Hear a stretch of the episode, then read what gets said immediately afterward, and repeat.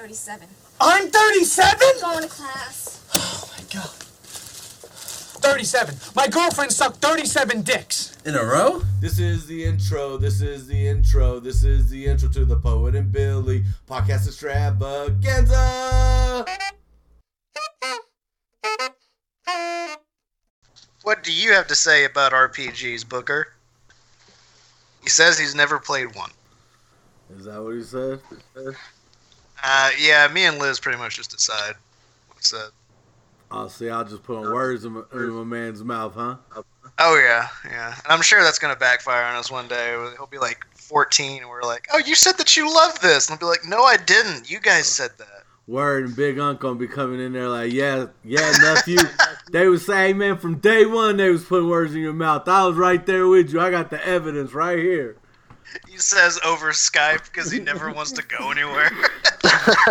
First off, it's not that I don't want to go anywhere; it's that I don't. Yeah.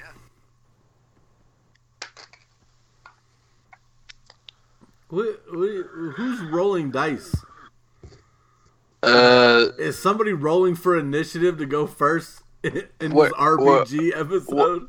What are you hearing? Clacking? I don't What do understand. you, what do yeah, you, what do you yeah, I was hearing some like clacking or something. It's, it's literally sounded like somebody rolled a small die. Okay, I think I heard it too. Were you hearing it for like a second, or are you still hearing it? No, I didn't. I'm not. I don't still hear somebody rolling dice.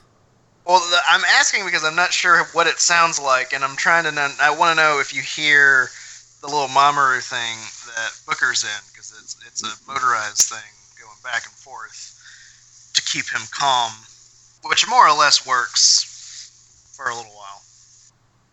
Well, when Eventually- you talk, it sounds like somebody's frying in the background. Uh, no, that is water because Liz is doing stuff in the kitchen, making ramen. She needs water for that. Word. So y'all just you just recording the episodes in the kitchen now? No, I'm next to the kitchen. So the layout for my house yeah, is the kitchen over there. Next to the kitchen is the living room, which is where I am, along with my baby and my cats. Or cat. Hold on. There's one cat. I don't know where the other one is. Ah, the other one's around here somewhere. And then yeah, there's other rooms to the house too. Whatever. And we have a deck. That's nice. I like my deck.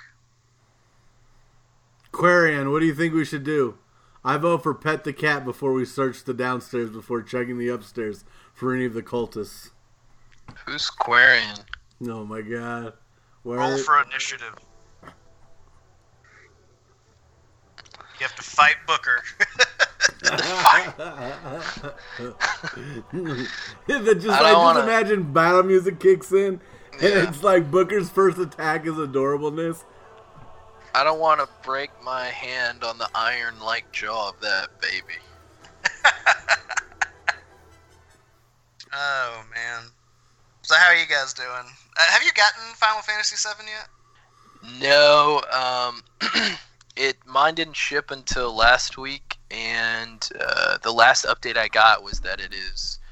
I, I live about two and a half hours away from Fort Worth, and the last update I got was today at 11:44 a.m. It was in Fort Worth. Okay. So, So- so what does that mean tomorrow? Tomorrow or Thursday at the latest, which Thursday is when I normally should have gotten it anyway. Got you.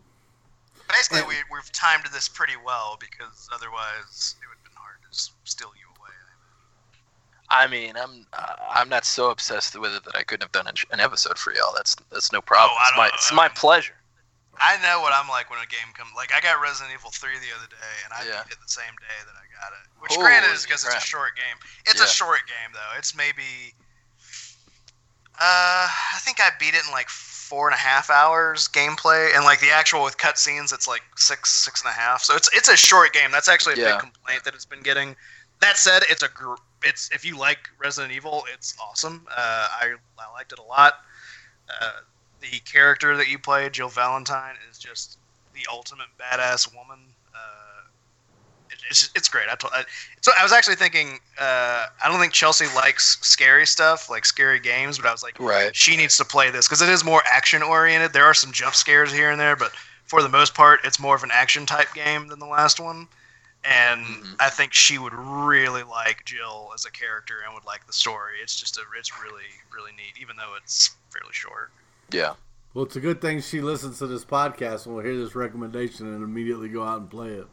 Well, I'm telling you guys that I was I, that I want to recommend it to her. I'm not saying this as if she's going to listen to this. Does, 'cause does she not listen to the podcast? No, no, she doesn't. She doesn't listen to podcasts. She doesn't listen to podcasts. Ah. period. She does podcasts and doesn't listen to them. That's Yeah, she's gonna. She's. I, I- I was gonna say she's gonna do ours. I'm gonna ask her to do ours. Uh, for I got a, an episode in mind that I think should be really fun for. her. I have a Uh, title in mind for that episode. Oh Uh, no. Don't don't don't spoil it. Don't spoil it. We'll, we'll save it. I don't know what it is, and I, yeah, you don't know I what it bet- is, Billy. I think really? you could guess. Yeah, oh, I think I can sure. guess, but I I, I want to. I'm gonna see how it goes. Uh, I've actually got a. We've got a, a DAC coming up on the next episode, and that'll be fun. To, oh wait. Oh, I, we spent too much time not talking about my son. So Baby alert. upset. Yeah. We get it, baby. You're a baby. Hey, baby.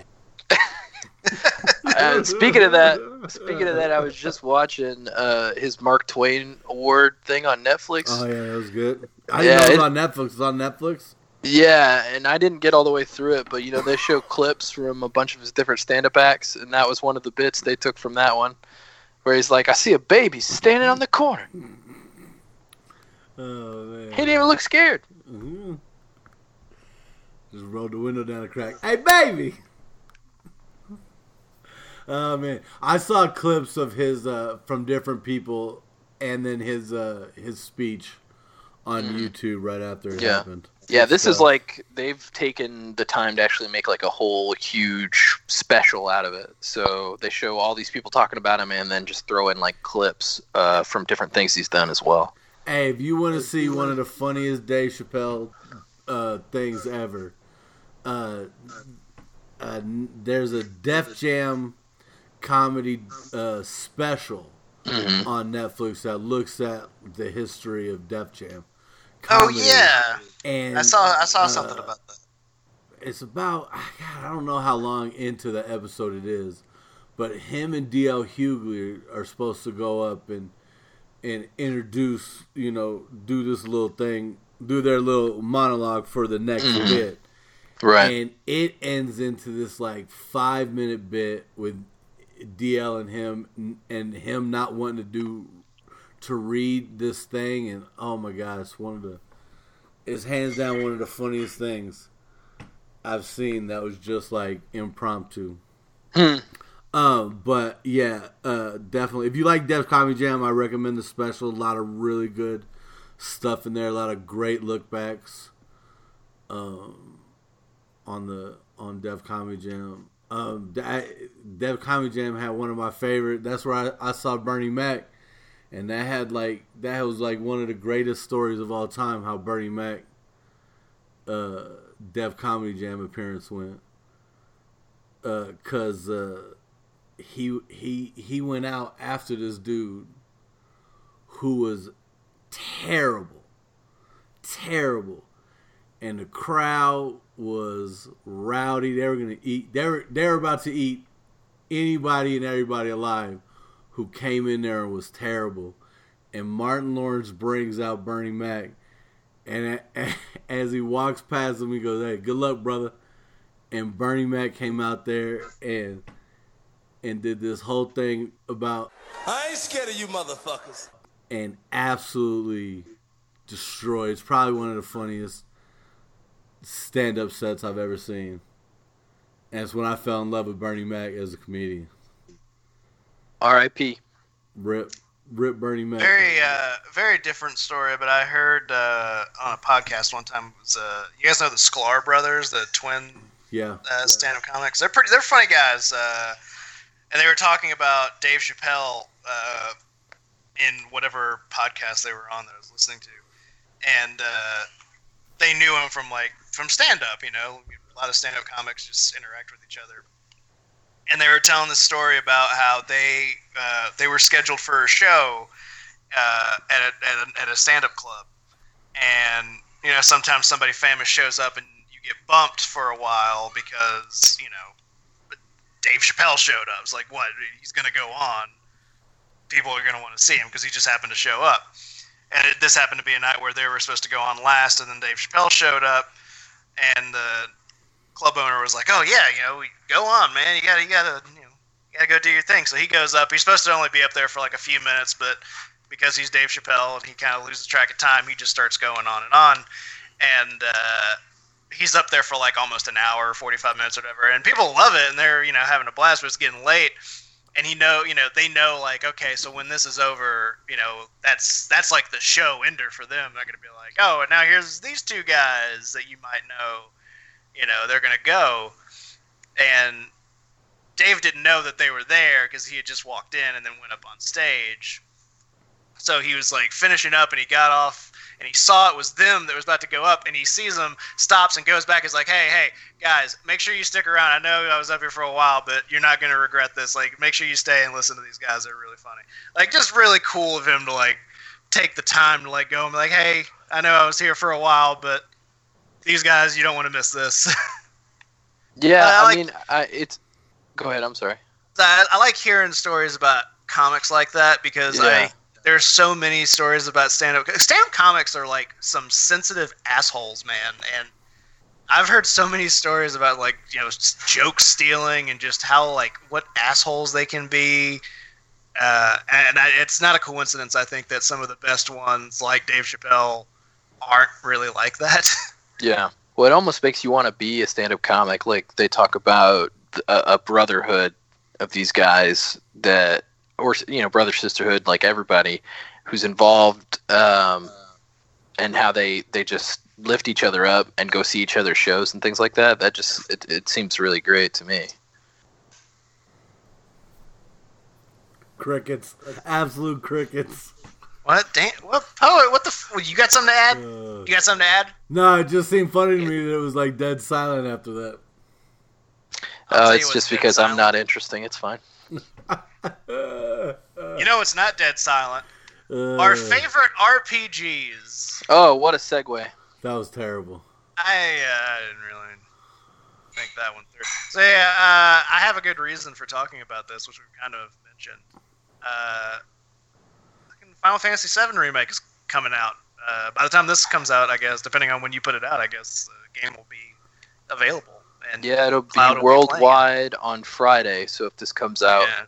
On Friday or after, then yeah, I, I got my whole. I, I'm off on vacation starting on Friday. Got a whole week off. Just ready to play this game. Have you, I'm pretty excited about it. Yeah. Have you Yeah. heard or read any of the reviews that have come out? Um, I read one review, I think, on IGN. Um, it basically the review, the, the basics of it are, it does a really good job on the stuff that was in the original game. It does um, a not so great job on the stuff they just tried to add and shoehorn in. Hmm. Interesting. I've tried to avoid um, any uh, spoilers or any reviews Yeah. for the most part. Uh, but I, I was I did see, and I'm ex- I'm excited to know that the game has a decent length to it. I think uh, yeah, most people seem to say it's gonna it takes anywhere from 40 to 45 hours to do yeah, uh, which is great. I mean, I not that I love, you know, I know I said earlier that Resident Evil Three is like really short, but I didn't have a problem with that. Like, Right.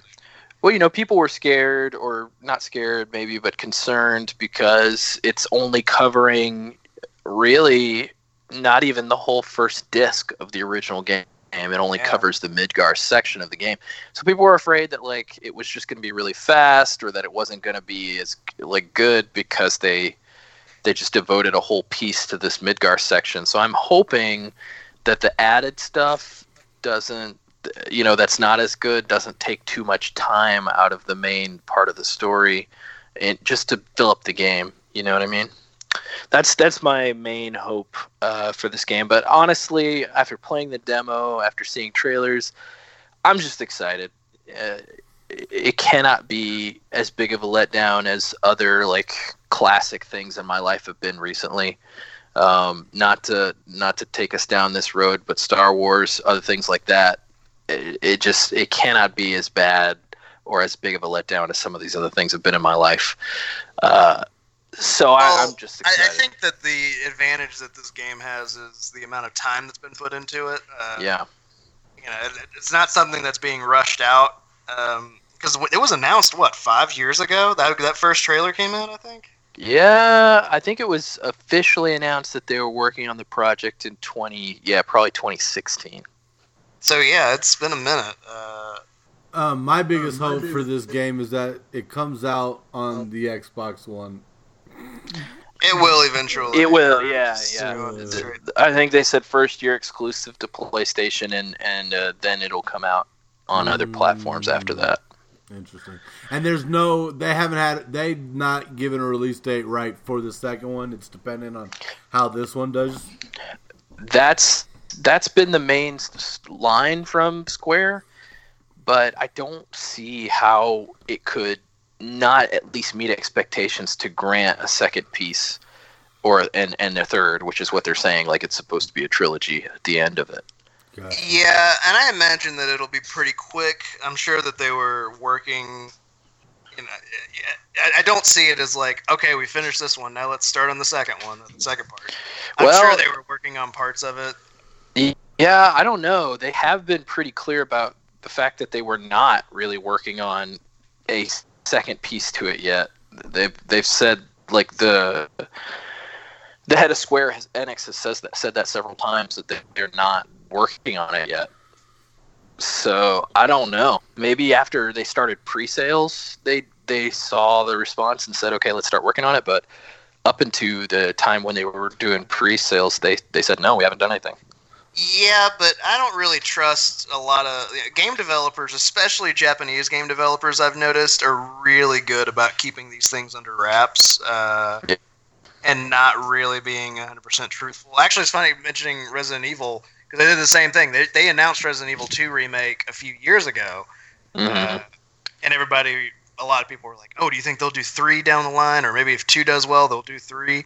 And then let n- more, just a little over a year later, three came out. You know, they were working on it, and they announced it just a few months ago, and now here it is. Uh, which, granted, different company, Capcom compared to Square, but Yeah, Uh. Capcom. but it is still something that I've noticed where you know they'll they'll say one thing and then like oh by the way it just especially because the amount of time it takes on these games Right. uh, you would have to have a, a decent head start because otherwise Yeah. you're gonna miss out on you know you don't want to beat Kingdom Hearts Right.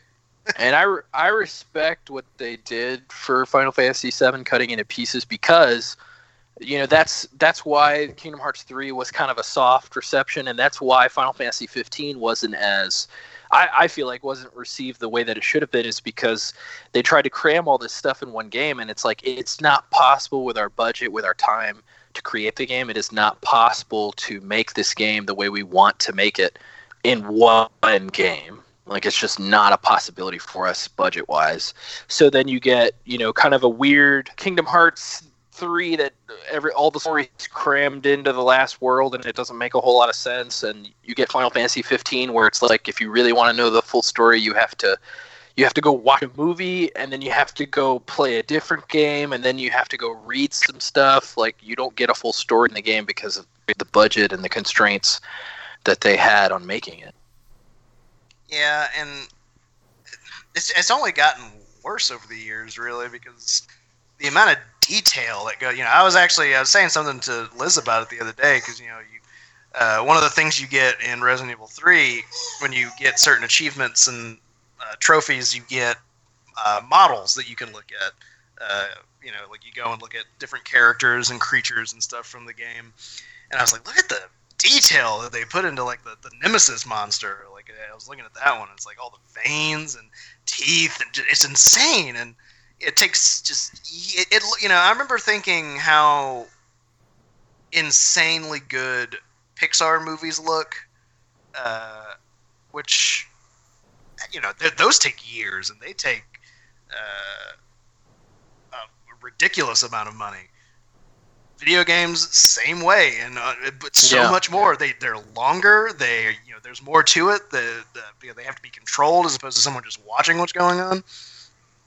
uh, it's just it's insane the, the the amount of time that, and I think a lot of publishers are getting better about you know understanding. Okay, you have we have to give time, uh, or we have to split this you know this game and its sequel or whatever into the, you know into other places because I remember that was a big downfall for the Guitar Hero games. Uh, there was a interesting interview with somebody that worked on them, and the guy was talking about uh, how they they had a new game come out every year.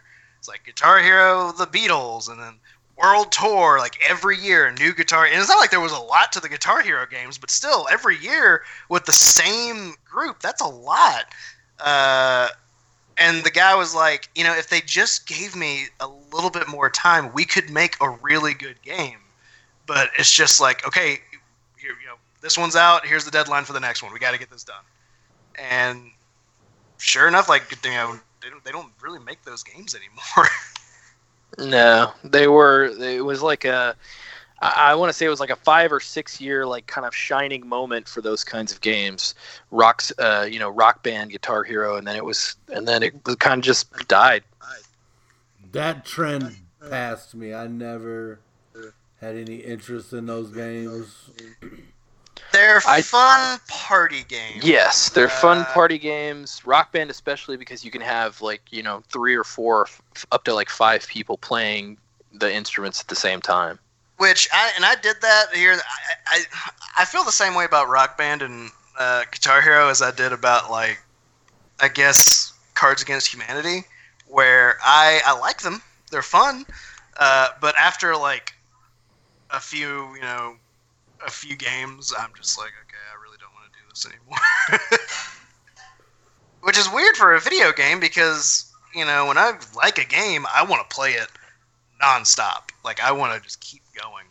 Yeah, Uh, that's which I think is part of why I was interested about talking about RPGs is that you know sometimes I do want to read a book that's like a quick thriller that's like 300 pages or something. You know, like oh well, this is fun. Other times I can't wait to read like a fantasy novel that's like a thousand pages. Like just get deep into Yeah. the world. Uh, and that's kind of like how these RPGs are uh, in a lot of games where like I'm just gonna my life becomes this game for a long time. Word, man. Yeah, no, that's exactly how I feel about um, RPGs in this list. That's what I tried to to make it about. What games do I keep coming back to, or what games do I keep playing and I can play for a long time, or I can keep playing them or come back and play them again. Yeah, I actually just played one on my list, and I'm still occasionally playing another one. Uh, which I guess I don't know if this one will be on either of y'all's list. This was, but the game that I got into RPGs with because when I was a kid, it's funny. The first time I played Final Fantasy VII, Yeah. I didn't. I, I don't recall ever enjoying a Final Fantasy game. I might have never even played the seventh one until you know I was much older. But uh, It just they never really. There was just so much. It, it can be so overwhelming, you know, when you're not when you haven't played those kind of games before. Uh, for me, uh, Pokemon is what got me into like understanding how these games work and, and what can be fun about them because it's very simple. Uh, you know, there's not a ton to it. And I just, I, I still to, to this day have a blast with it. So, like, one of mine uh, would definitely be, and I'll, I'll, I'll say all three of them is the same because they're essentially the same as like Pokemon Red, Blue, and Yellow. Uh, that got me into these games. Like, I, because I, I put so many, me and my friends put so many hours into just catching Pokemon and leveling them up and getting all the, getting getting all the moves and trying to find all the secret Pokemon. It was amazing, I, and I still have a blast doing it. I just played Red. Uh, I finished it maybe a couple of weeks ago. What platform Yeah, that's- was it on? Uh, Game Boy Color, hell yeah. Yeah, the original Pokemon Red was actually it was it was on the cusp between the regular Game Boy and Game Boy Color, so you could play it on regular Game Boy, but if you played it on Game Boy Color, everything was tinted the color of the uh, the cartridge pack. So if you're playing Pokemon Red on Game Boy Color, everything had a red tint. If you were playing Which Pokemon what- Blue, yeah. everything had a blue tint. And on Yellow, I think it went back and forth. Like you'd go to a new town, and then it was like, oh, now it's kind of blue, and now it's kinda Right. Yeah. Um, yeah, and I, I play. I, I played it on my color because that's what I have still. Uh, I found it when I, we went back to Memphis to visit for a bit. I was like, oh man, I'm totally playing this. Uh, but yeah, that was what that was one of my my that was definitely the game that made me appreciate and get into like RPG type games. But also, definitely one of my favorite games of my childhood. Did you guys play? Or I, I don't know, poet. You were definitely older at the time, so I don't know if the, maybe that did you get skipped over on that where just it wasn't for you or I missed Pokemon completely. I don't know how. I mean, like I know the cartoon, but like that was like a, a maybe a generation below me where I just did not get Pokemon. Um, well, you were probably in middle school when it when it like started, right? maybe when yeah. I mean, I don't know. uh, I think it came out in 96 I Oh, played it like 97 hilarious. 98 99 this kid said middle school. No, I was in college when Pokemon came out. That's why I missed it. Oh, in '96 Yeah, I, I was having sex with girls. oh wait a minute. for the last time. Oh, oh oh the actress of that uh, this guy Well, uh, yeah, I. I actually and I didn't I played gold and silver and I really liked those uh, but I would I would definitely for and I'm sure there are going to be people that'll listen to this and won't agree with our choice that's why I said our favorite RPGs and not Right. what are the best RPGs ever. yeah, you know, exactly. obviously everything's up for debate uh, Yeah. but yeah I just never really got into the ones after that those were the ones that you know I was a kid and really sunk me enough to where I like and I understand them now like when I was in Memphis a few weeks ago and I was talking to my uh, my cousin's kids, one of which was just a very quiet kid, uh, and he had his Switch and he was playing I think Pokemon Shield, Sword or Shield, one of whichever one of the new, one of the new ones is one of those. Uh, Yeah, and he like he wasn't really saying much. Like, hey man, how's it going? He's like, hey, and like he would just walk off. And then I saw what he was playing. I was like, oh, cool. What was your starter Pokemon? Which I guess is like enough to to show, oh, I understand enough about this game to know what you're talking Right. about. And then he did Yeah. not want to stop talking about all. He's like, let me show you all the Pokemon I got, and this is what I did, and this is what I'm doing now, and yeah, I'm cool. yeah, that's on my list too, Billy. I've got uh, number five on my list is Pokemon. I wrote Red specifically because that's the first one I played. Yeah, red was mine. I remember I pl- so I, I my buddy and I played it together at the same time. Where like he had red and blue, and I didn't have any of them. But I had a Game Boy Color, and he was like, "Oh, well, why don't you play red? I'll play blue." And like, so we would just like sit there together That's a nice and, friend. and play. Oh man, it was a blast. It was so much fun because we were like, see, you know, we were more or less at the same parts of the game. I, I used to Yeah. love playing games with him. We we did uh, Grand Theft Auto 3 together, where like Yeah. he would do a mission, then we'd hand the controller off, and I'd do a mission. Or if one of us died, you know, you'd switch. You that switch, yeah. Uh, which I miss so much. Like that's the kind of Yeah. thing I think about with for for my son, where like I can't wait to do that kind of thing with him. Like we're gonna play this game together, Yeah.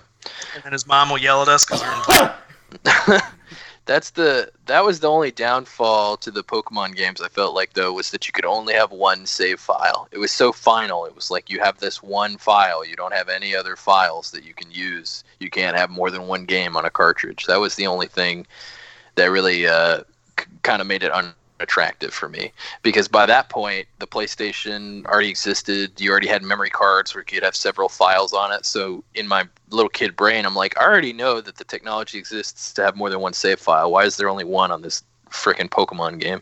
Yeah, and there was a couple of things that still I don't know if I, I maybe they still do this. I doubt it. But playing Red again, and I think about this every time. I'm like, why do you have to trade some of them to get that Poke? Like that's so dumb. I, you know, like if you want to get Alakazam, you gotta he's got to be traded first, and like from Kadabra.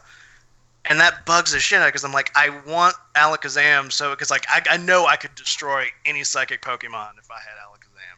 Can't get him. Yeah, I think that was their way of you know trying to get people to buy the both versions of the game to make Pokemon only accessible on one version, and then also to try to get people to buy like the system link cables to trade. That's that was their whole marketing scheme. It's like let's make it a marketing thing. You if you want this Pokemon, you have to trade it with this other person, and to do that, you're gonna have to buy a cable so you can link your systems, and then you're also gonna have to buy both both red and blue because not all the Pokemon are available on one.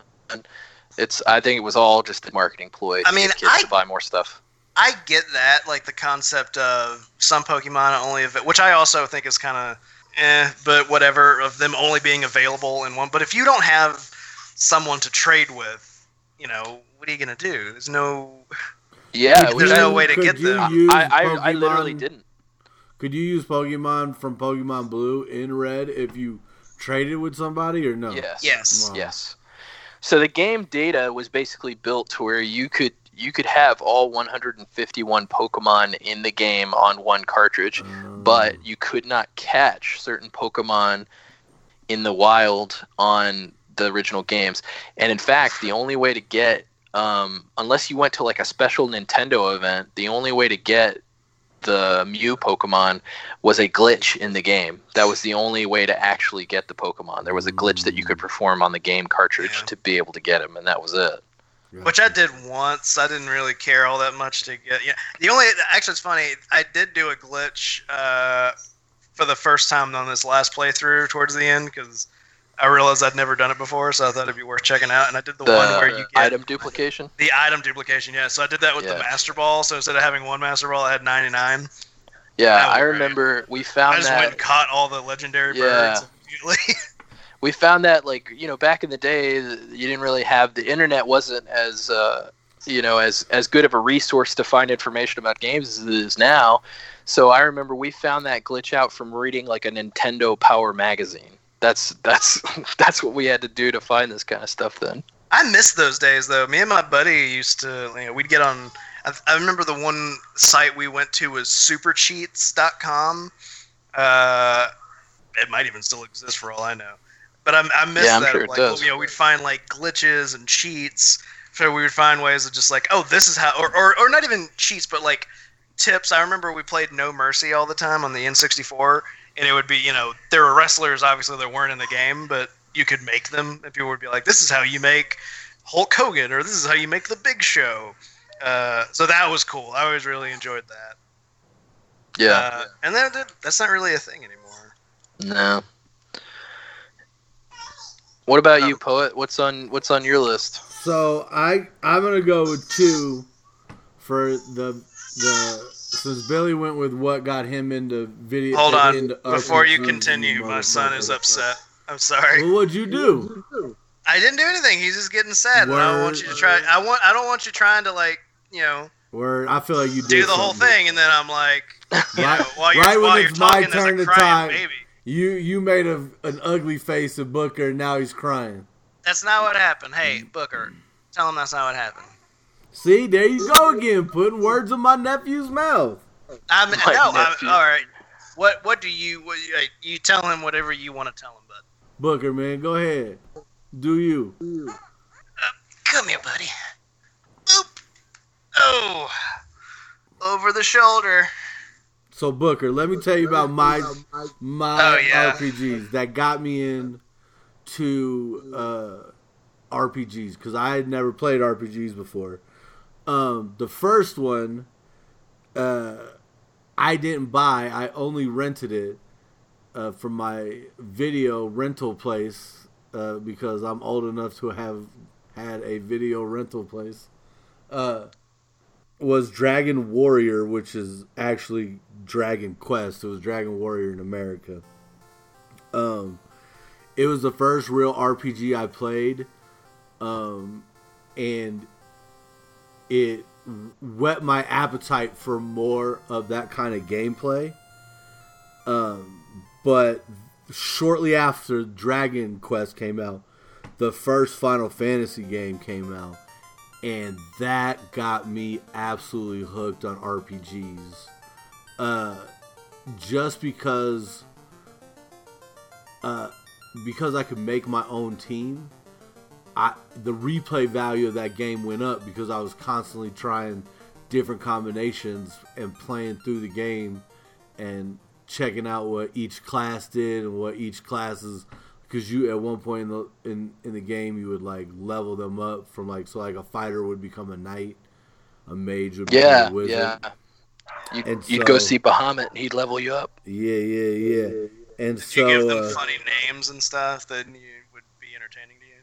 Well, so not like funny, but like like I don't remember all of them, but like one of them was Wolverine, so I would put W O L V was Wolf, so I had Wolf on my team. Nate was always I was I always made my main character me.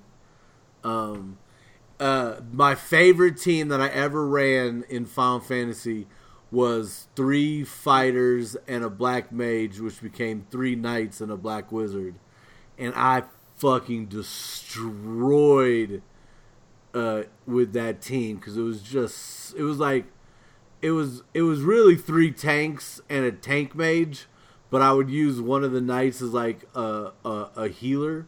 So it was just like I was just crushing enemies with that combination. But th- that's what got me into a love of RPGs and fantasy uh, in general. Because before that, I didn't really. Uh, I was like, you know, it was like sports or like uh, you know Mario. Uh, you know, it was like those type of games, like Tecmo Bowl. I played Tecmo Bowl constantly. Um, so this was like the first game that was like like RPG style. Like I had never that really got me, you know, into the genre and into what eventually would become a love of Dungeons and Dragons, which I hope to play again someday soon Maybe. or whatever. see. Oh, I just got an update. My game now says it originally said that Final Fa- my Final Fantasy game would be here by the end of the day Thursday, but now it says by the end of the day tomorrow. Nice. Hey. Now, will Yes, you be able to play it, or will it Yes. have one of those restrictions on it, like can't play until midnight? So I don't know. I, I don't know if it's because it's a physical copy, but I don't think they can restrict it because you know when you buy something digital, of course they have the ability to restrict it. But when you have the game disc and that's what's it that's what it is installing from, I don't think you can. I don't think they can restrict it. And I know for a fact that, that um, people who are getting the game a physical copy of it early are being able to play it because they put out a message when they said, you know, we're shipping these out. Some of you are going to get it early. They sent a message that said, if you get your copy early and you can play it, don't spoil it for other people. So I don't hmm. think they're they're able to restrict it. Honestly, Gotcha. if you get a physical copy of it, because there were there have been Twitch streamers that have been playing it and then they get shut down. You know, so I've seen it pop up online every once in a while with people actually playing the game. Interesting. Well, exciting, man. That's exciting. Yeah, As, as mentioned last episode, I was sick when it got the initial pull, pushback because I knew you'd already requested time off, and I was like, "Oh no!" Oh, yeah. But That's right. thankfully, it was early in time enough for you to change your your time off so that you could enjoy it. So I'm happy that that's just about to crack off. yeah, man, it's gonna be nuts. I shouldn't have spent that money on that Destiny two season because you know I ain't picked up that shit at all. Right, dude. I dude, I haven't picked up this season, and I was watching something today because they they uh, they uh, released another part of the season, and I was watching about another like uh, thing to do, and I was just like, man, Yeah, I just don't have no interest in, yeah, in this season. it's been hard. all. The season's not been good. No, Um, I think we So- burned ourselves out last season Yeah. trying to get the uh, we all but became hon- saviors and we got burnt out. That's exactly what I was saying. Osiris, Warlord Shaxx, as I live and breathe. Saint 14? I thought you were dead. Brother, I have always hated you. But honestly, this season has been, uh, um, uh, in my opinion, it's, it's it was it, it essentially a repeat of the last season, but then even more difficult with Yeah. another layer of currency, hmm and it's just I I just uh, for me it was just too much. Right. So Most of the reports have been. things. Most of the reports have been, you know, that the PvP stuff is just lacking. The PvE stuff is not really that great either. So this Mm-hmm. newest season for Destiny 2 has just kind of been a flop for a lot of the big, uh, big fans of the game. Yeah. But- Well, I don't disagree. I don't really have any interest, which is a shame because, like, I like the Warmind. I like Ana Bray. I would love to be participating in this story, but the stuff you have to do to take part of it, and it, I just, I just don't have any interest in try like trying to farm this currency to level up these things for whatever reason we're leveling them up. And like it was o- overly complicated, and then plus on top of it, they added the the uh, the armor bump from like uh, of like 50 points to get to to the max level and I was just like I'm just so tired of chasing this like power cap that they keep bumping every season. I'm just Yeah. over- No, over yeah. model. It's it's they're chasing the dragon. You know, it's the same kind of thing that other MMOs do, but Destiny's doing it at such a fast pace. It's just it's too much. It's Yeah. because it's one thing if you have an expansion drop every year or every year and a half that has you chase a new level cap. That's one thing, but they're doing it every like three months. It's every quarter. It's that's that's too much. Yeah, and then like and the, like the last two were like ten like ten points to level Mm-hmm. to hit a level cap, and so like that wasn't that egregious, and you could do Yeah. that in like the first week. Mm-hmm. Like I, at, at this point for me, it's just like I I have no interest in doing that. Yeah. Oh well, let's talk about games we like instead. So, Woo! speaking about Final Fantasy, since that was on your list, I'll go to the next one on my list is Final Fantasy X. Um, that's the only other Final Fantasy game I have on my list besides my number one, obviously, which we all know what that's going to be. But um, Final Fantasy X. How do I how do I describe that game? So the PlayStation Two comes out, and they know it's going to be like their launch title, pretty much.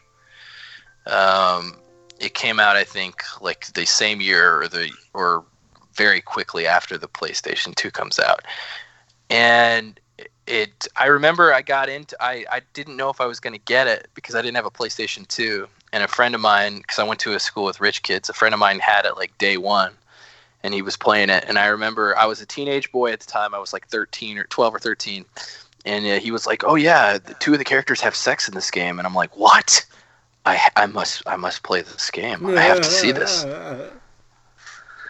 So right on the cusp of puberty, I, I had to play Final Fantasy X. So I finally did get a PlayStation 2. I saved up like all summer from a summer job that I got, um, and I bought a PlayStation 2, and we bought Final Fantasy X. And it was it was just a new it was something so fresh and new because Final Fantasy VII I loved eight and nine to me were mediocre. So then when ten came out and it was on a new platform, uh, new battle system, uh, the story was engaging, and you know after the fact we you can look at the game and say it's kind of campy, but I Uh-huh. really enjoyed it. And it's also like the first Final Fantasy game they chose to sequelize, and Data actually likes. I think he likes the sequel more than the original. Uh, I've, I've heard a lot of people say that. I never played 10 2, but I played. Yeah. I didn't finish 10, but I did play it. Yeah, and uh, it's just uh, again, it's one of those that like. I don't recall the sex scene. Did that happen? well, it doesn't. It's not explicit because it is a it is a T game. I mean, basically the two main. So there's not like some uh, elf or No. something bent over a table, no, no. The two main characters thrown make up out- against the ping the uh, the pinball machine. yeah. The two main characters make out in a scene, and I guess he took that to mean after the scene was over that they actually had sex. I don't know. yeah, that reminds me of that episode of The Simpsons where uh, Mrs. Krabappel and Principal Skinner were in the closet making babies, and I saw one of the babies, and the baby looked at me. Baby looked at you? Sarah, get me Superintendent Chalmers. Thank you, Sarah. Oh man. But uh, Final Fantasy X is on my list for the same reason that Pokemon is on the list, and that most of these other ones. I can I can go back and play that game. Um, no matter how many times I've played it, I still get enjoyment on in restarting it, replaying through the story. Uh, you know, re even doing the dumb sphere grid, how you level up in that game. It's I don't know. It's some, there's something satisfying about filling up a grid and leveling up your characters that way. It's almost it's got to be like it's got to be like the same feeling you get when people play uh, Candy Crush and it's like they see things fill up or pop or something like that. It's like a satisfaction knowing that I'm filling up this grid and leveling up my characters and like the grid gets more and more nodes filled up on it. I don't know, there's something satisfying about that. I I don't remember ten. I tapped out on the Final Fantasy series. I think after eight. I think nine came out, and I just didn't. I didn't like eight. Like eight, I wanted the continue after Final Fantasy seven. I wanted the continuation of seven's story and the Right. world and those characters, and that I didn't get it in eight. And I remember not Yeah. really liking eight, and then I think I must have not liked nine because I was done with the series after nine. Yeah. I played a Well, little of ten, but like I was like, nah, I'm good. You know, it's such an kid- interesting series that Yeah. for the most part, you know, they're the ones that are like seven is the greatest ever. Which for me, I mean, I haven't played all of them. I've played a few, so it's easy for me to say seven is is great. But also, I played seven for the first time last year, and despite it being over twenty years old, still an amazing game. Just uh like I, for the first time player, I was I was so into it and like addicted. I I played Yeah. it nonstop for a couple of weeks. and a lot of hardcore Final Fantasy fans, RPG fans, hold up six as the best, but I I really Yeah. don't like six. Well, at that's all. actually the, the point that I was uh, that I was thinking of is that there's a you know a lot of people do like six. I've played a little bit of six. I need to finish it, uh, and I like six. I've played five. Uh, I've played a little bit of eight. I need to finish it, but there's enough differences there, and there's enough people that, oddly enough, there are these weird groups of people who of fans who think that eight is the greatest ever, or six is the greatest, or even nine is the greater. Ten. It's it's a really diverse group of fans because I I feel like if you get ten Final Fantasy fans in a room and ask them which one is your favorite, most of them are probably going to say seven. But I think at least a few of them are going to say different ones. You know, to where it would be like ten because that was the one that, like for you, Yeah. that got them into it. Yeah. I I think um, honestly, I think if eight had come out and I was a little bit older, like if I was a teenager when eight came out, I probably would have liked that one a lot more because it's centered around like a love story between two teenagers. And it came out in 2000, and at that time, I wasn't, you know, I hadn't hit puberty yet. I wasn't quite there, so for me, it was like it just didn't. It's it wasn't. Uh, I think it came out in '99 or 2000. I don't remember probably 99 or 98 but it, whenever it came out it uh, it wasn't there the story wasn't there for me like i i, I much more identified with an adventure w- with cloud you know the mercenary who actually is having like an existential crisis as a kid i don't know what that says about me as a kid but i i had I no, had- no, I get it though. I that, identified that, with that that a lot like more. super interesting. Like even as a kid, it's not so much. I, I, I think anyway. As a kid, it's not. You know, you're Yeah. not looking for something that you identify with as much as you're looking for something that is just badass. Like to cut to another game uh, that I know is on at least one of your lists. Uh, you know, it, I, I don't see any reason to connect with. You know, some somebody in a galaxy far, far away, but I, I want to be a fucking Jedi, man. I want to play Knights of the Old Republic so that I can get a lightsaber and be this ultimate, you know, good guy or this ultimate bad guy. Yeah. which I prefer. right Depends on which playthrough I'm playing as. I almost always did good guy. There's I always feel bad when I pick like the bad choices Yeah. of games, you know. And I've that's tried. hard that I've was tried. really hard just for me can't to do mass it. effect that way Yeah, Mass Effect. That's another one too. I was gonna say Mass Effect Two is my favorite. I've you just you come off like such an asshole when you pick the bad choices in Mass Effect because it's like even when you pick bad choices, Shepard doesn't quite say it how I would say it if I was being a jerk, and so I feel like wow, that guy's just an asshole. Yeah, and Well, it- and sometimes it, it, it's also misleading on some of the things that you can choose. That's actually what I liked in Knights of the Old Republic. You know, you pick a thing, and there's no voice actor for the protagonist, so you just kind of like pick it, and that's what they say. And Mass Effect is funny where like you would pick a thing, and it's like you know if somebody says something, and you're like, oh, I don't really agree with them. I'll say, uh, well, sir, maybe we can talk about this another time. And then Shepard's response is like, well, fuck you, and you're like, well, that's not what I wanted to say, Shep. Uh, Yeah, that was the the the biggest problem with Mass Effect's uh, um, system of Renegade or Paragon, because ultimately you were still the hero of the game. So you were either a good guy hero or just a sh- a sh- asshole hero. Yeah. Oh yeah, and Whereas like in brilliance Knights of, the Old uh, Republic, you were either a good guy or you were a bad guy. Yeah, Yeah. and the brilliance of Knights of the Old Republic that I, I I'm sure other games have. Yeah, I, I'm sure I've played other games that have tried something similar, but definitely not as successfully. But there's something about that that twist. Obi-Wan never told you what happened to your father. Spoiler alert for those of you that don't know, well, two of you, I guess. Uh, you know, when you find out, like, oh, I was actually Revan before, like this whole time, that concept of either if you were playing it as a Sith or as a bad guy, you're like, oh, so I've been doing exactly what I'm supposed to. I'm Darth Revan. Uh, but if you're playing it as a good guy, it's almost like, wait, have I been doing this wrong? Am I or am I changing this character? Like, there's so many like different ways to look at that game's story and the way that that character develops while still giving you complete control of how you want him to interact with the world uh, or how you want her to interact with the world depending on what you played uh, just, just it's just so well done and so simple uh, that i think it, it, it that'd be hard to pull off in a game today i think Well, Knights of the Old Republic is the reason I have an Xbox, and I'm am an, and am now an Xbox household and not a PlayStation household.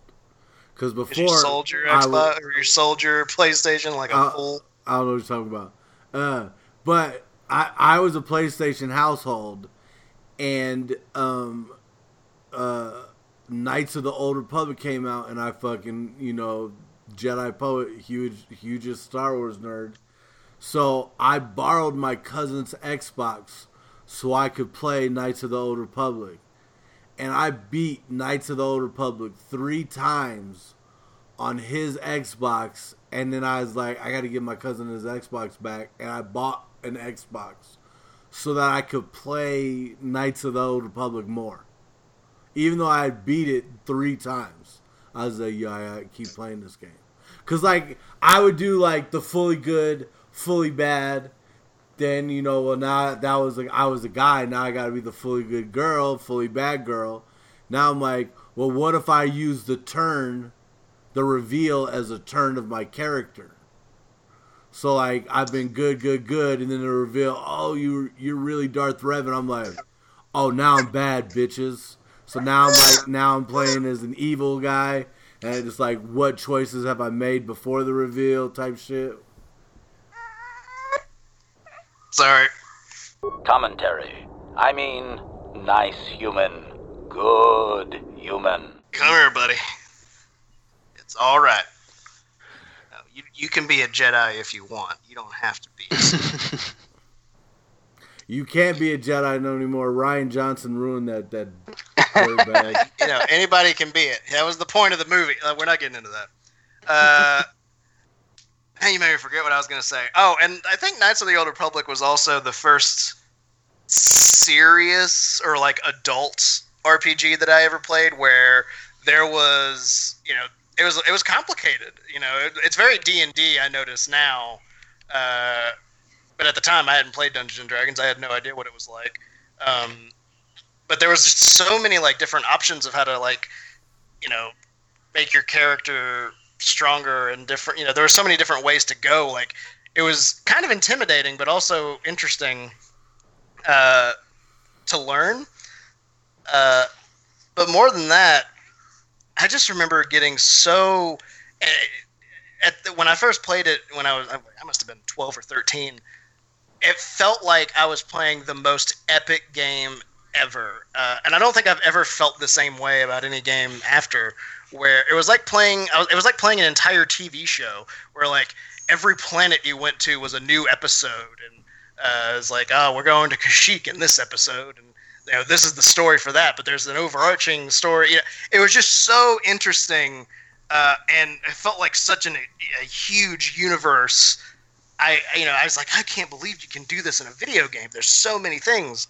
Uh, and then, like now, having played other games and other RPGs, you know, you kind of see the how they do it or how those how those games are going to go. You know, the kind of tropes. So like that magic is kind of gone. But that was the first game that I felt that way, where I was, just I was sunk into that world, uh, and I never wanted to leave. and I felt like I never, was never going to because I spent hours and hours on that game. Yeah, man, hours. I'm still playing it. They they put the they put it backwards compatible on Xbox One. And yeah, I'm playing it too. I'm actually I, have- just uh, I just finished Kashyyyk. I need to get in my in my ship uh, and fly to the next planet. Nice. Uh, I'm still on Dantooine because like my dumbass did a bunch of shit, and then I did this one thing where I was like, so I like I finished off Dantooine. Like I had like maybe two quests left when I started. Right, finished off Dantooine.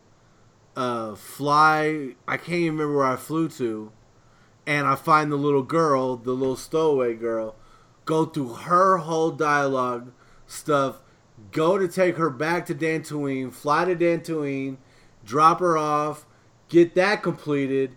Then I go back to, I think I went to Kashyyyk, so I get Jolee, fly back to Kashyyyk, and I'm like, I gotta go to the bathroom. So I go to the bathroom, completely forgetting that you can get attacked uh, between hyperspace jumps. Come back, I'm getting wrecked by the Sith. I get literally all of the bad guys but the last one, and the last guy kills me. My last save is b- before the two quests completed on Dantooine. I was like, "You motherfucker!" That kind of thing Yeah, happened I mean- to me. That's why I've been playing it off and on for like a year because something that kind of thing happened to me where I think it was on Kashyyyk. I I did like a whole thing, uh, like a couple of side quests. There was like a main story thing. I had to get like a sword or something and beat some big monster to get the sword to give to the Wookiees because that way they would lead a rebellion or something. and I did like the whole thing. It took like an hour and a half, maybe two hours. Uh, but I hadn't saved it the whole time, and I didn't really think about it because you know when you get into like a new area, it'll auto save. Yep. If you don't leave the area and you don't go to a new area, obviously it doesn't do that. And I hadn't realized that I had been in the same area that entire time, and I died and I had to do it all again. And I was like, ah, I'll do this later. So it was a while before I went back to it. Yeah. The world before auto saves, man. I mean, that's that's a whole nother thing we could talk about is oh. how many games you would just rage quit because you're like, Do you remember you know how when the last time I goddamn saved was? It was like three hours ago. And it's But funny now- that that happened to me too because Yeah. I do not trust autosave to this day. Right. It'll say autosave, but if I'm quitting a game, I'm like, no, we're we're manual saving. Like, Yeah, I, exactly. I do the I same don't thing. trust you. Yeah, I do the same thing. Yeah. Uh, next one on my list is probably going to be. It, I don't think it's on either one of your guys' lists, um, and it's kind of a weird one, but um, I would definitely rank it up there as my favorite, be- just because of how many times I've gone back to it, and it's also I would rank it as in the greatest uh, RPGs of all time, and that is World of Warcraft. I'm coming up with 32.33, uh, repeating, of course, percentage of survival. Well, that's a lot better than we usually do. Uh, All right, are chums about up. ready, guys? Let's or- do this. Leroy Dragons! Oh my god, he just ran in. Yeah, I figured Definitely not on my list. No. Yeah, I'm not a PC player, so that's not. Yeah. not Well, either. and in 2004, so I wasn't in on the jump on this game because in 2004, I was a teenager. Um, I went to an expensive school because my grandparents paid for it. But we were probably like lower middle class, and in 2004, like we didn't we didn't have a computer or high speed internet that was that could have handled this game at that time. Um, That's not the way I thought you were going with this. I thought you were going to be like, in 2004, I didn't have a girlfriend, so I was like, World of Warcraft. No, actually, I, I World of Warcraft was not even in my like. I didn't even know it existed until probably 2008, um, and that's when I started playing it. And the only reason I played it was because Data had played it, and I was like, "Oh, uh, do you know anything about World of Warcraft?" And he's like, "Oh yeah, yeah, I have an account on there." And I was like, "Oh, you do?" So we started kind of playing it together. And in 2008, I think they had come out with two expansions at that point. And now at this point, I think there's been three, four. I think there's been at least six expansions, and they're about to come out with like a seventh or an eighth. I don't know how far we are in on those expansions. So the original game, you know, you have a level cap of 60, and then in every expansion they raised the cap. So it went up to 70 in the first expansion, 80 in the second expansion, 85, 90, then 100, then 110. Now it's at 120, and then the new expansion that's coming out will take you up to 130 or 125. I'm not sure. So I, I call it one of my favorites because I keep going back to it since 2008. I've probably made like tons of characters on there. I keep going back and playing it every once in a while. And right now, I'm I've been playing it nonstop because a I don't have anything else to play while I'm waiting for the remake to come out, and b because of all this virus stuff. I'm dating this podcast, but because of the virus stuff that's going on, um, they actually the game actually offered a hundred percent extra experience for people that are playing from net from like March 20th to April 20th. So literally, you you earn levels twice as fast in the game as you normally would. So I grind. I've, I've been grinding out on that game, and I took a character from level one all the way to level 120 in like a week. And and what was this character? Uh, he's a panda. He's a Pandaren, so he looks like a giant panda.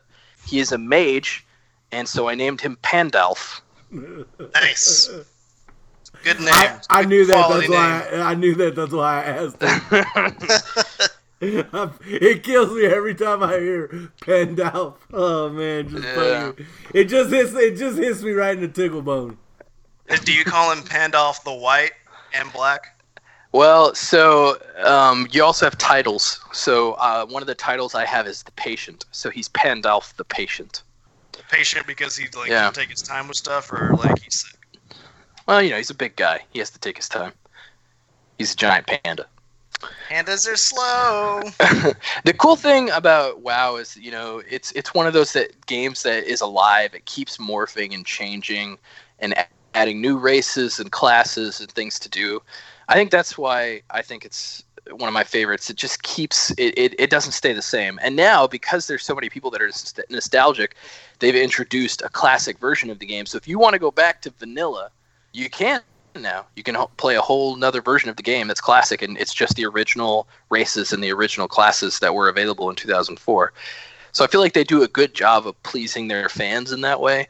Like eventually they'll give their fans what they want. Now people have been asking for WoW Classic for a long time, but they, I mean, guess finally get it. to So if you're gonna keep a game going for that long. yeah, I mean it's been going for a long impressive. time. Yeah. Um, another aspect of the game I really like is the subclass, uh, the subclasses that exist within the game. You know, you can choose to be a person that is a tank, you can choose to be a healer, or you could choose to be a damage per second uh, character. And I feel like those were those were things that were understood in classic RPGs, but they didn't become mainstream ideas for newer games until World of Warcraft existed.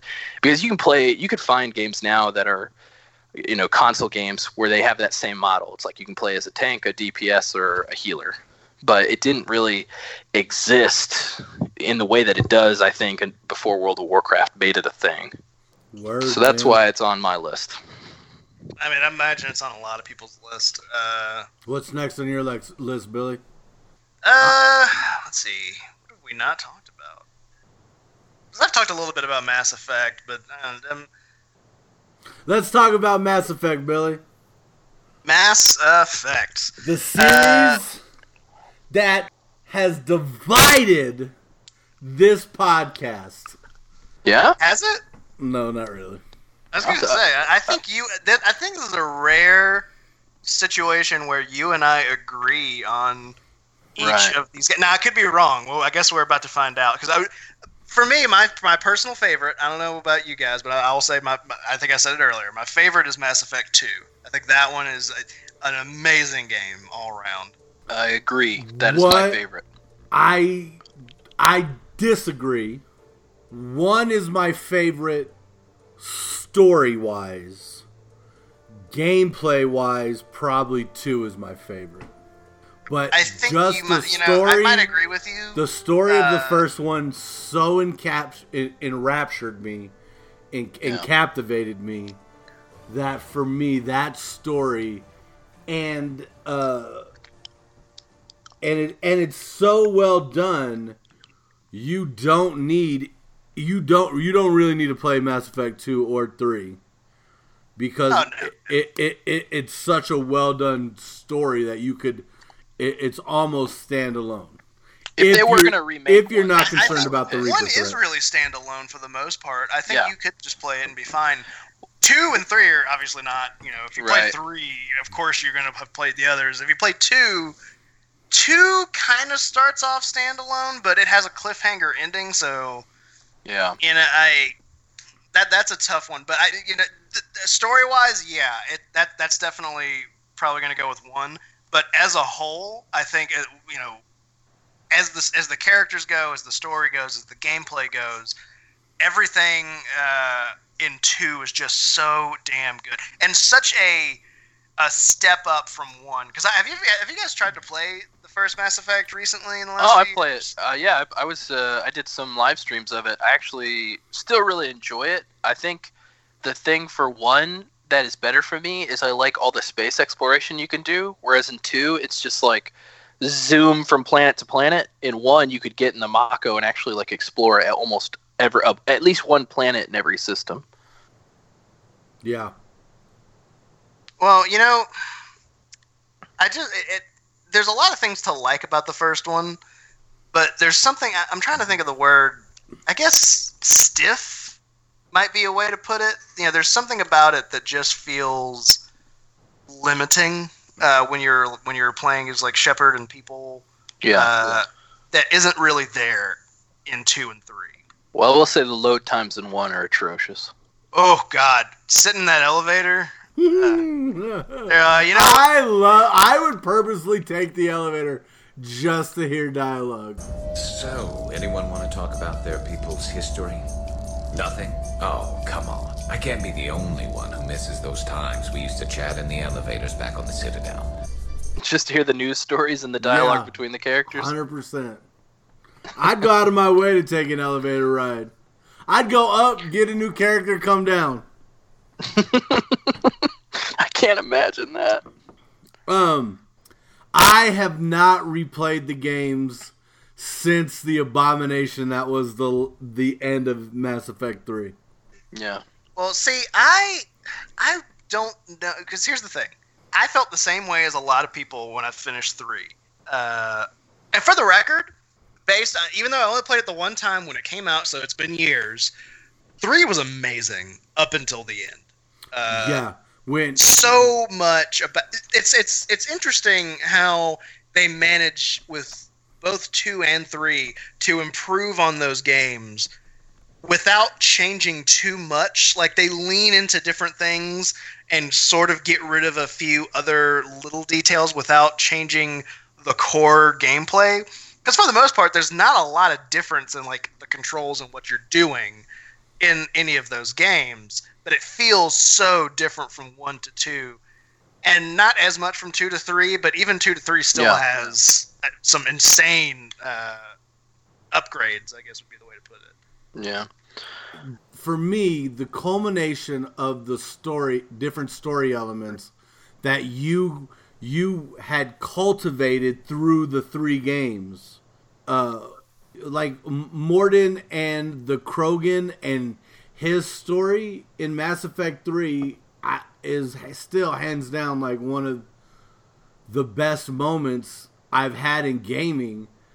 And and then that ending being was so atrocious it absolutely soured me on it. But like they had done such a good job for the most part of like allowing you to cultivate these different events and then them paying out on the third in the third game up until the very end So then, what? Because I know there's a lot of different ways things can go for the characters, which is always uh, for a story.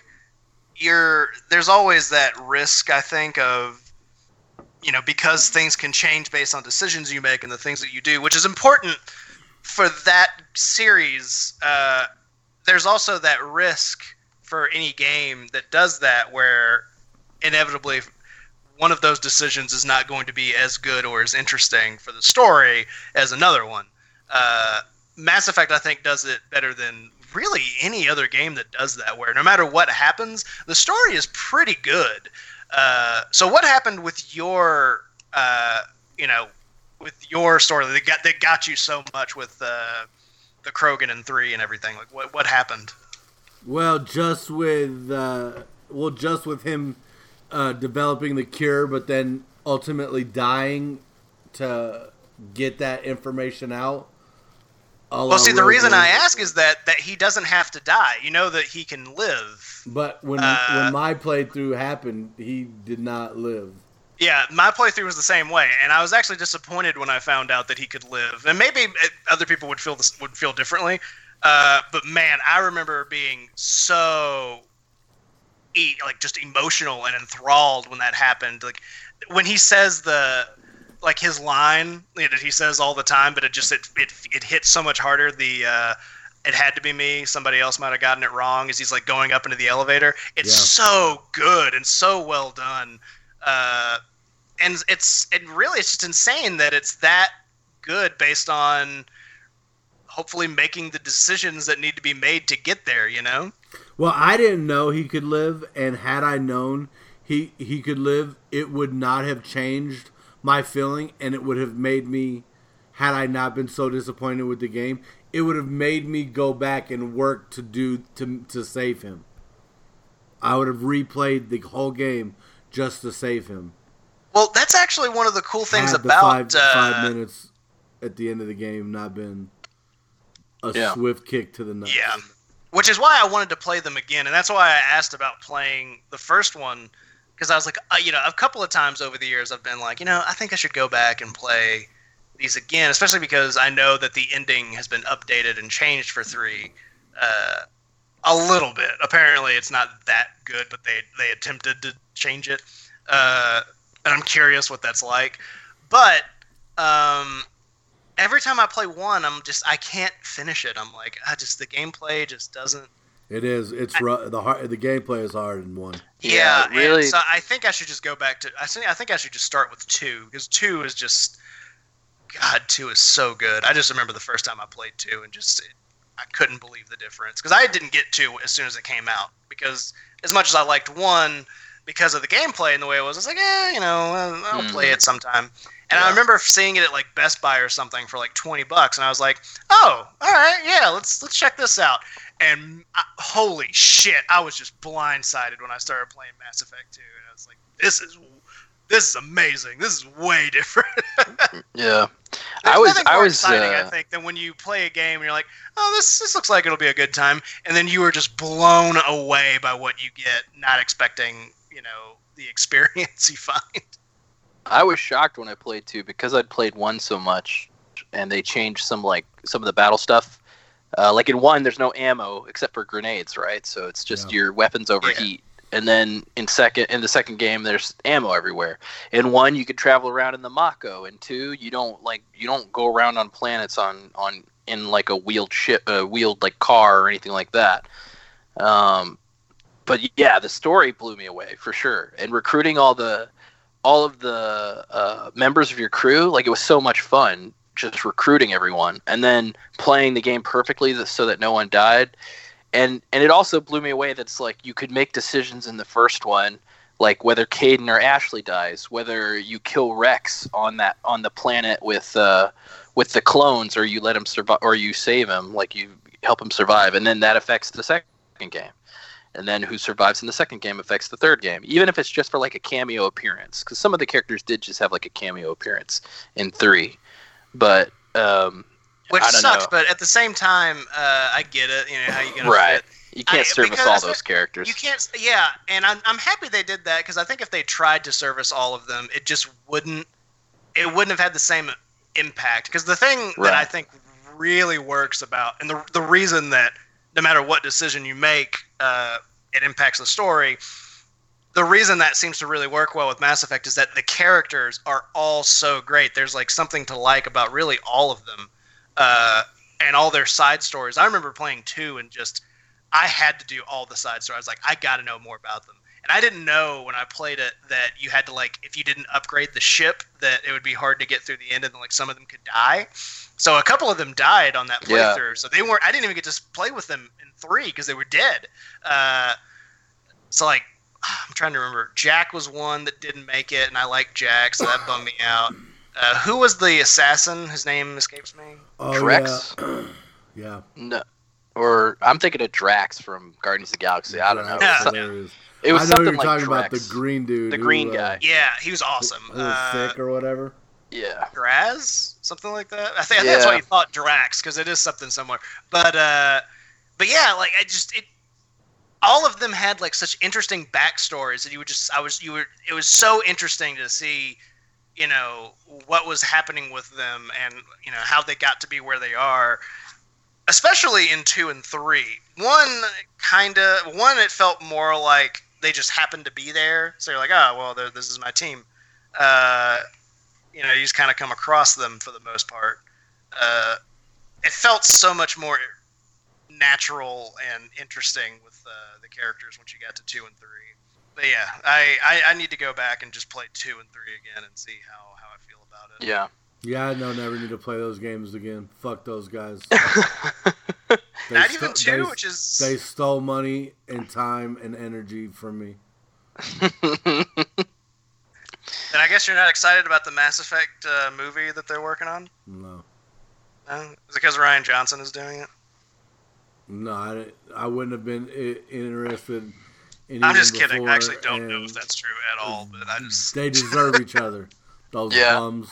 They deserve each other. If if you had to pick a director, if you if you still love Mass Effect and the guy and and they're they're the writers of the film were like, we're gonna save it, we're gonna make it better than it was in the game, um, and it was gonna be a TV series. Who would you want at the helm of that TV series? Uh, Michael Bay. Fuck those guys. Michael Bay. Because he wants them to fail. uh, I mean, I don't know who I'd want as a showrunner uh, for that. You know what I mean? I don't. Yeah. I don't. You know. I don't know. That's that'd be a hard question for me to answer. Um, no. Here, uh, uh, speaking of recruiting, Cloud, because you're Uh-huh. talking about recruiting. Yeah. Uh, speaking of recruiting, made me think the uh, the uh, the next game on my list is, and I want everybody at home to know I barely speak English. So what I'm They about know. to say to you is probably not how you pronounce how you how you pronounce this game's title. uh, Okay. But uh, Suikoden 2 uh, was a surprise game for me. I hadn't played the first one.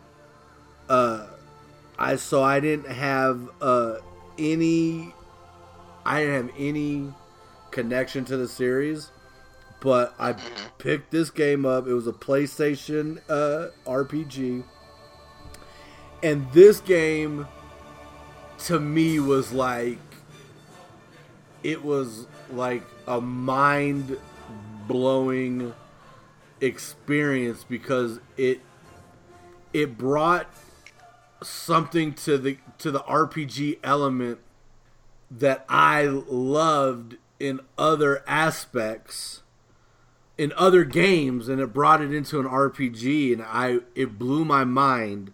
But basically this game was this blend of RPG strategy uh, uh civ uh, si- a simulation game.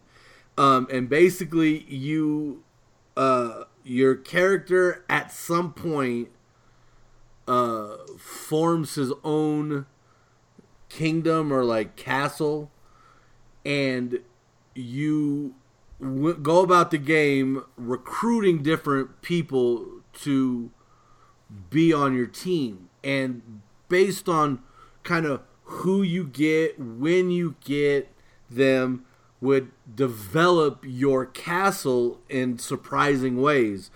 And when i say like you would go out and you know recruit people like i'm talking about like you would literally recruit a chef to fight with you on your team. So you had this so like one it was a, an rpg that had like a cast of like what felt like over 100 characters. I'm sure it was probably like between 30 and 60 different characters.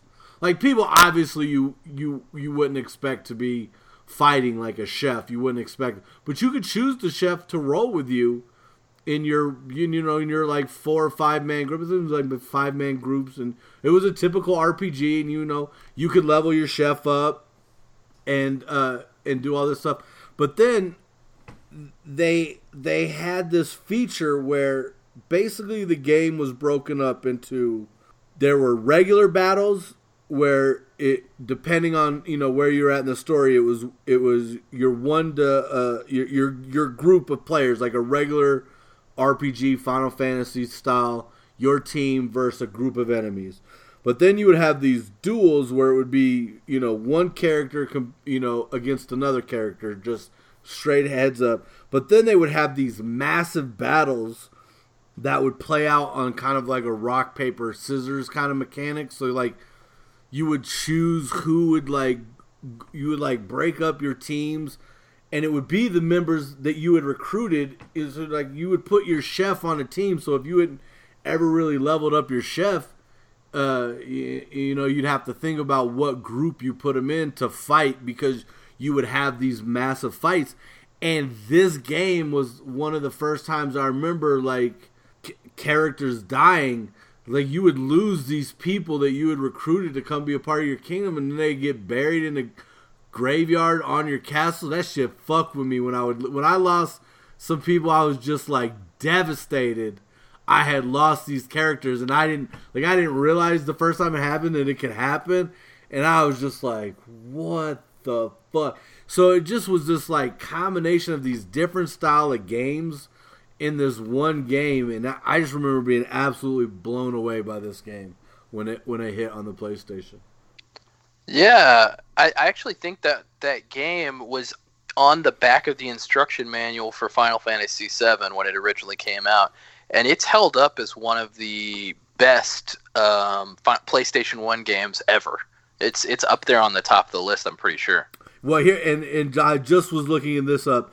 There were over 100 recruitable characters, 40 of which you could use in combat. That's wild. Yeah, and I mean, it was just like the sc- the idea that you could have, like there were a hundred people you could get, and you could cycle through 40 different characters for your team. It was just, I, it was, it was like it, it was like uh, it, it was like a, a, a paradigm shifting what games could be for me uh, when that game came out. Yeah, I've heard it's a great game. I've never never got to play it myself, but I've heard awesome things about it. So yeah, man, it it blew me away. So the next one on my list, this is number two. Um, it's a main, pretty mainstream title, but it's again, it's on the list because it's one I keep going back to playing, and I play it over and over and over. And uh, that's Skyrim. Um, Skyrim yeah, for me. Would, yeah, that's the last one on my list. Oh, my bad. No, you're uh, good. You're good. I can I didn't talk want to bury the it now. lead. No, you're yeah, good. S- Skyrim.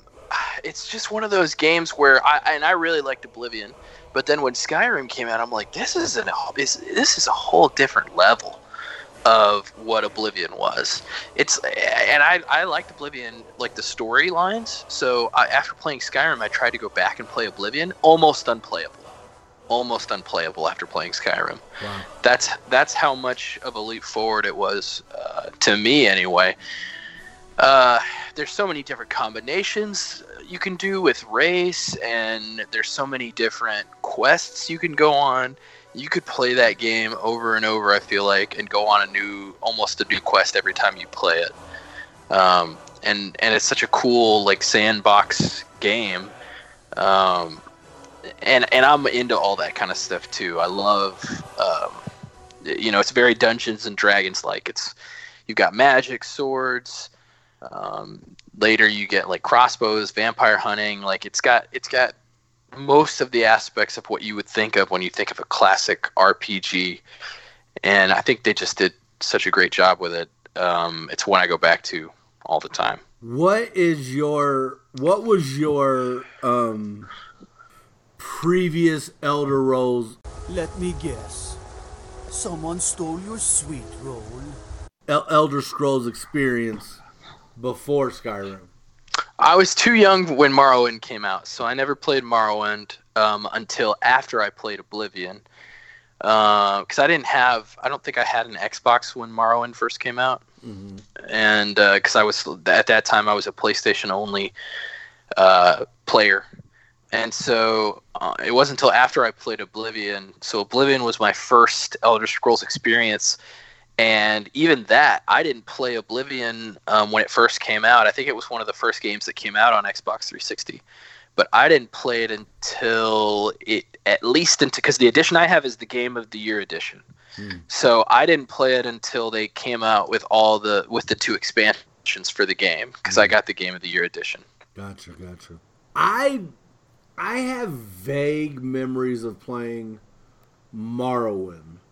Correct me if I'm wrong. That one's strictly first person, right? Yeah, I think so. Was Oblivion? Yeah. Oblivion. They go to third person. It introduced third No. person. No. No, so was Skyrim I don't was think the you first could one? play.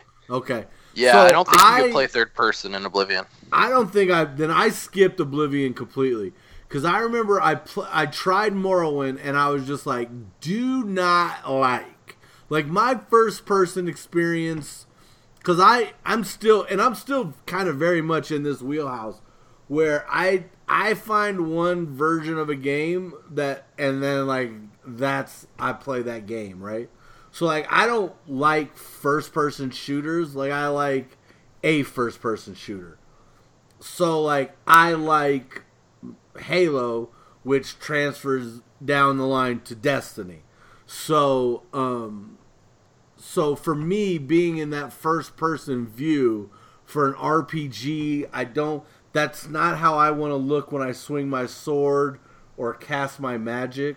So I fell off Morrowind almost immediately because I did not like the aesthetic of the gameplay.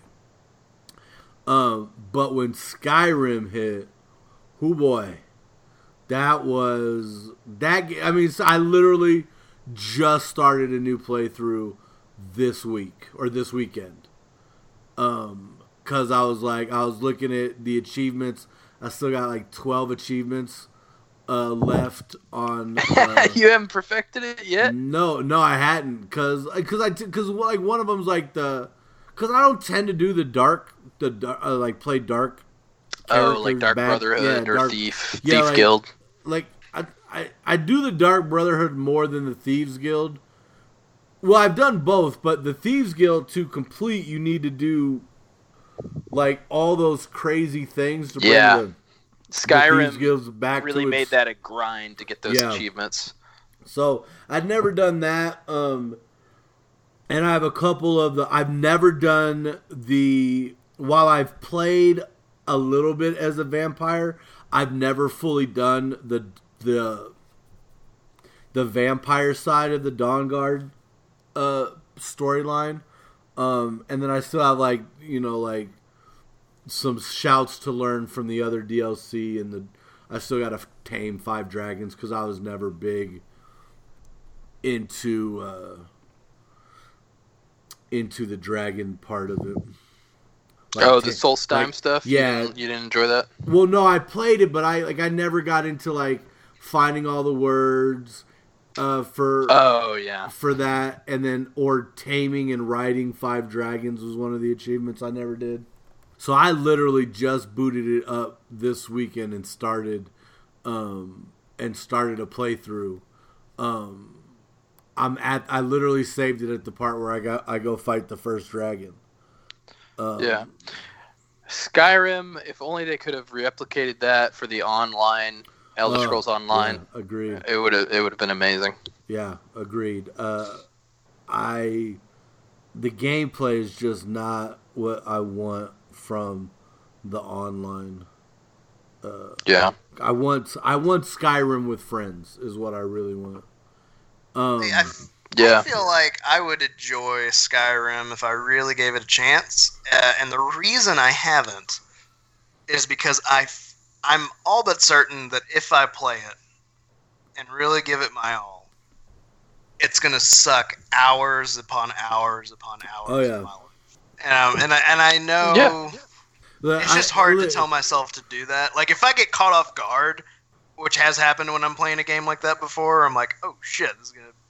I I have to play this. Like I can't help it. Uh, that's one thing. But when I know based on what's happened with literally everyone I know that's played this game, I'm like, uh, should I do this? You could waste a whole weekend not doing anything in the game other than traveling from city to city to collect enough iron ingots so that you can make the nails and fittings so that you can build your house. Yeah. I mean, Poet and I wasted hours trying to outdo each other on levels in Skyrim. Oh, man. This was I, I was gonna mention that and I completely forgot. I'm glad you brought it up. So first off, Skyrim came out and we loved it. We played it, uh, but then they remastered it for the one, which uh, uh, they then added the ability to do mods. Um, and something that they don't really do now with games, but they they did at the time was along with your achievements for a game, there were benchmarks that they would kind of track in a game to show you who ranked the most. Uh, Yeah. who- Basically like a stats page. yeah, like so who's played the game the longest, who has the most kills, and each game would have different things, and you could kind of see who's where you rank amongst your friends. Well, for Skyrim, one of the things that they tracked was who has the highest level. Well, the thing about this is this did not take into account mods.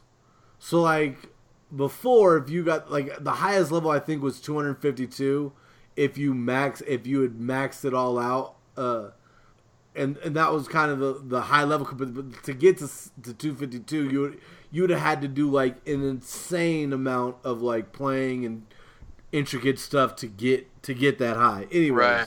this game comes out and they add the mods in and some guy makes a mod that basically is like you can make a potion and you drink this potion and like the first time you drink it it levels you up like 20 or 30 levels and so like each time you drink it you level up a bunch and then you go through this whole thing and and with the way Skyrim was you could uh you could reset stuff and then you would drink this potion and it would level you up again. And basically it got to the point where like you couldn't even drink a potion and level up one time. Me and cloud had drank so many potions. And the funniest part was uh is that like we were like tracking this and talking shit to each other and then like this one day i don't know if cloud was sick i don't know you have to tell me why you were I was home. probably I was probably at, on lunch and I just came home to like to just to just level up some more. He's at, he's leveling up, and I'm at work looking at this going down on my phone, and I'm messaging Micah, our homeboy APK. I'm like, this motherfucker's leveling up, man. I'm stuck at work. It's driving me nuts. All because he was he was surpassing, and, and we're talking like when I say we're leveling up, like, well, I think our level, I think the level right now that I was at with that was 1452 or some shit like that. Like I was literally level 1452. yeah, I mean it was getting ridiculous. The game I think stops scaling when you hit level 50. Yeah. Like it's and it's like at that point the game is completely broken. So the only reason we're doing this is so that we can say that we have the highest level on our stat bar. And But I basically, you guys have become Goku and Vegeta. Yeah. right, but for no reason. Like there's No no, end goal here. And uh, the funniest thing about it to me was he was so mad as well because one of my stats glitched. It said I had completed like 4 billion quests. And he's like, "How how am I going to beat that? I can't beat that." Infuriating. I have no idea how he glitched that. It's I didn't do it on purpose. I just noticed it one day. me. It's like my stat says I have four billion And- quests and- completed. And, it's like when you look at it, it would be like, it was just like this l- super long number, and then you'd look at number two and it'd be like 252. It was just like Right. Nowhere close to even being able to get the four billion. This dude. So that's why I had No. to get the level. I, I had to get the level. Oh yeah, that that took a big chunk out of our time just trying to drink potions So dumb. to uh, to obnoxiously level over each other. Yeah. See, I think because my interest in like stories and characters in video games is so important to me, and what really drives me a lot for these games, uh, it's really hard for me to to like, oh, I'm gonna, because even in games that I've spent hours playing like that, you know, it's because I want to do these side missions that like, you know, you learn more, like you get to know the characters more, like that kind of stuff. Um, I never really like grind in these games to get you know a higher level. Yeah. Un- Unless like I have to in order to continue, you know, or like something is so Right. hard, I'm like, you know, I've I've got to. Well, hey, not even uh not even just trying to uh grind out or beat somebody in level. Uh there's a trick in Skyrim that me and Cloud do uh sometimes when we create characters that you can there's a room that basically is the the first room in the game and you can level your character up infinitely in that room. Yep. So there have been times when like like usually I'll just level my dude up to 10 and then go into the world as like a level 10 player instead of a 1. I've leveled my dude up to over a level 100 character in Yeah. just the first I've done the same. And Yeah. then go out and play the game. Uh, so that I don't have to like sit around and wait to unlock dragon armor because I've already like reached the level where uh, essentially I can get dragon armor as soon as uh, uh, I can forge it. Right. But uh, Skyrim, yeah, I mean, for all of those weird reasons, for all those, those ridiculous reasons, and it has all that stuff in it too, Billy. The story, the quests, the characters. It's it's got so many characters and quests that it can be overwhelming because it's like I'm never going to be able to keep all this straight. Like I did some random quest for some random lady in a village who wanted me to go get a get a um you know like a tusk from a mammoth and then while i was getting that tusk from a mammoth this vampire attacked me and it started this other quest and it's it just you know you could sit there for hours and hours and just find more and more like quests to do Indeed. um i've got my last one on my list i think we know what that is does anybody else have Billy, Uh, yeah, what's where yours list I've at? got I've got one more. Uh, yeah, let's do that yours may, before we go uh, on to clouds. And I and I'm sure that Shocking number one. I might not be, you know, I might be the only one. Cloud might have a little bit to say about it, but man, Kingdom Hearts, the first Kingdom Hearts, just it got me. Final, even though I wasn't like a huge Final Fantasy guy, Final Fantasy and Disney together for some reason, Did Square knew what they were doing. it's a magic combination isn't it Oh man, yeah, it's so it's so silly and so ridiculous, but I was addicted. Like I I was so into it. I was like, I got to get the new Keyblades and I got to get to the next Disney World. and, Like all the all the things, man. Like ah, it was I I I I remember I made it really far in that game to like one of the hardest, if not the hardest, uh, bosses in the game with uh, Riku uh, after he's been taken over by uh, main bad guy, but not really the main Ansem. bad guy because and, yeah, Yeah. I was gonna say just trying to explain what's going on is hard enough. Uh, but it's just it's like the hardest boss fight in the game, I think, uh, to me. And I couldn't do it. I Like, dis- I could yeah. not beat him no matter what. And so like, it was one of those times where like I ended up quitting. I was like, I can't do this. I'm so sad. I was just getting so frustrated. And then like months Yeah. later, I got sick and I was home from school. Was like, ah, what can I do? Oh, maybe I can, you know, do this. And I started. So I played Kingdom Hearts and I was on that boss fight. I, I got it. I don't know what it was. But it was, I I beat him. I was so excited, uh, so ready to beat that game. It was that was a good day. Aside from the sickness. Yeah, it's it's uh it's it's an it's it's it was an amazing combination and at the time as a kid I was like I don't understand this. Why why are the Final Fantasy people teaming up with Disney? That's weird. You know, as a kid I was like I don't I, I was trying to wrap my head around it. But then I started playing it and it was like, "Oh, well, I don't care. This is amazing. I don't care why they did it. It's it's great." Uh, how'd that third just- game treat you? Oh, oof. it's a it's a blow right in the old uh, testicle bag. We're supposed to be talking about games we like. Yeah. Here, Or our here was uh, Now, I won't say it was. It's not a bad game. I will not make it seem No, like Kingdom Hearts no. is bad. It's, It's just not.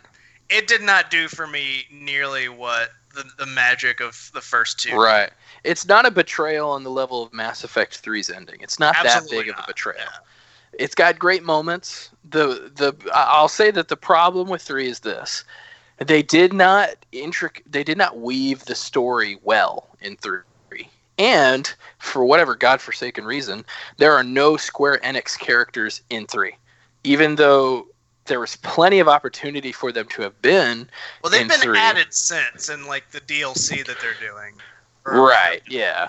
I mean, I But either way, too it's just like little, too late. it's yeah, it's like it just leaves you scratching your head like why why did I wait 13 years for this? Like this doesn't make sense. It it, it just it didn't feel like a sequel to 2. It it felt like just another random game that they had to push out.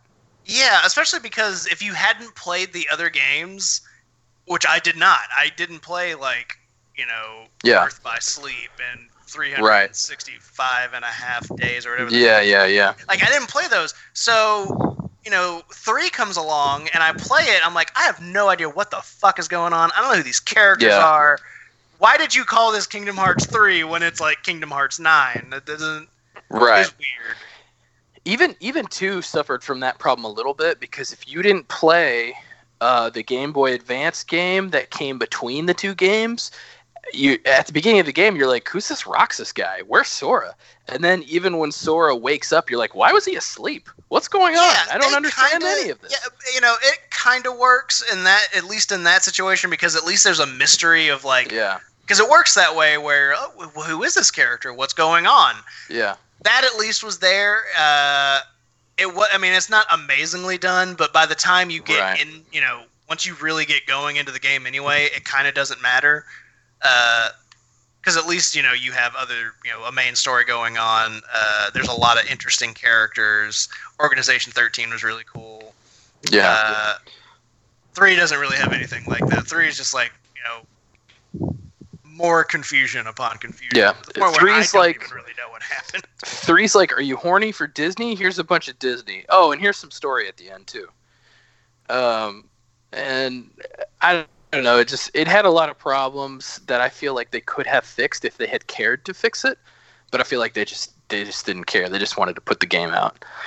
Um, and it and it was there was such a long period between two and three. You felt like, well, it's got to be leading to something good, right? If they took this long to make it, but it really just didn't. It, it didn't it didn't didn't didn't accomplish its goal. But yeah, Kingdom Hearts one. If you go back and just play that one, or just play one and two as well, I mean, those are both awesome, very solid, fun games.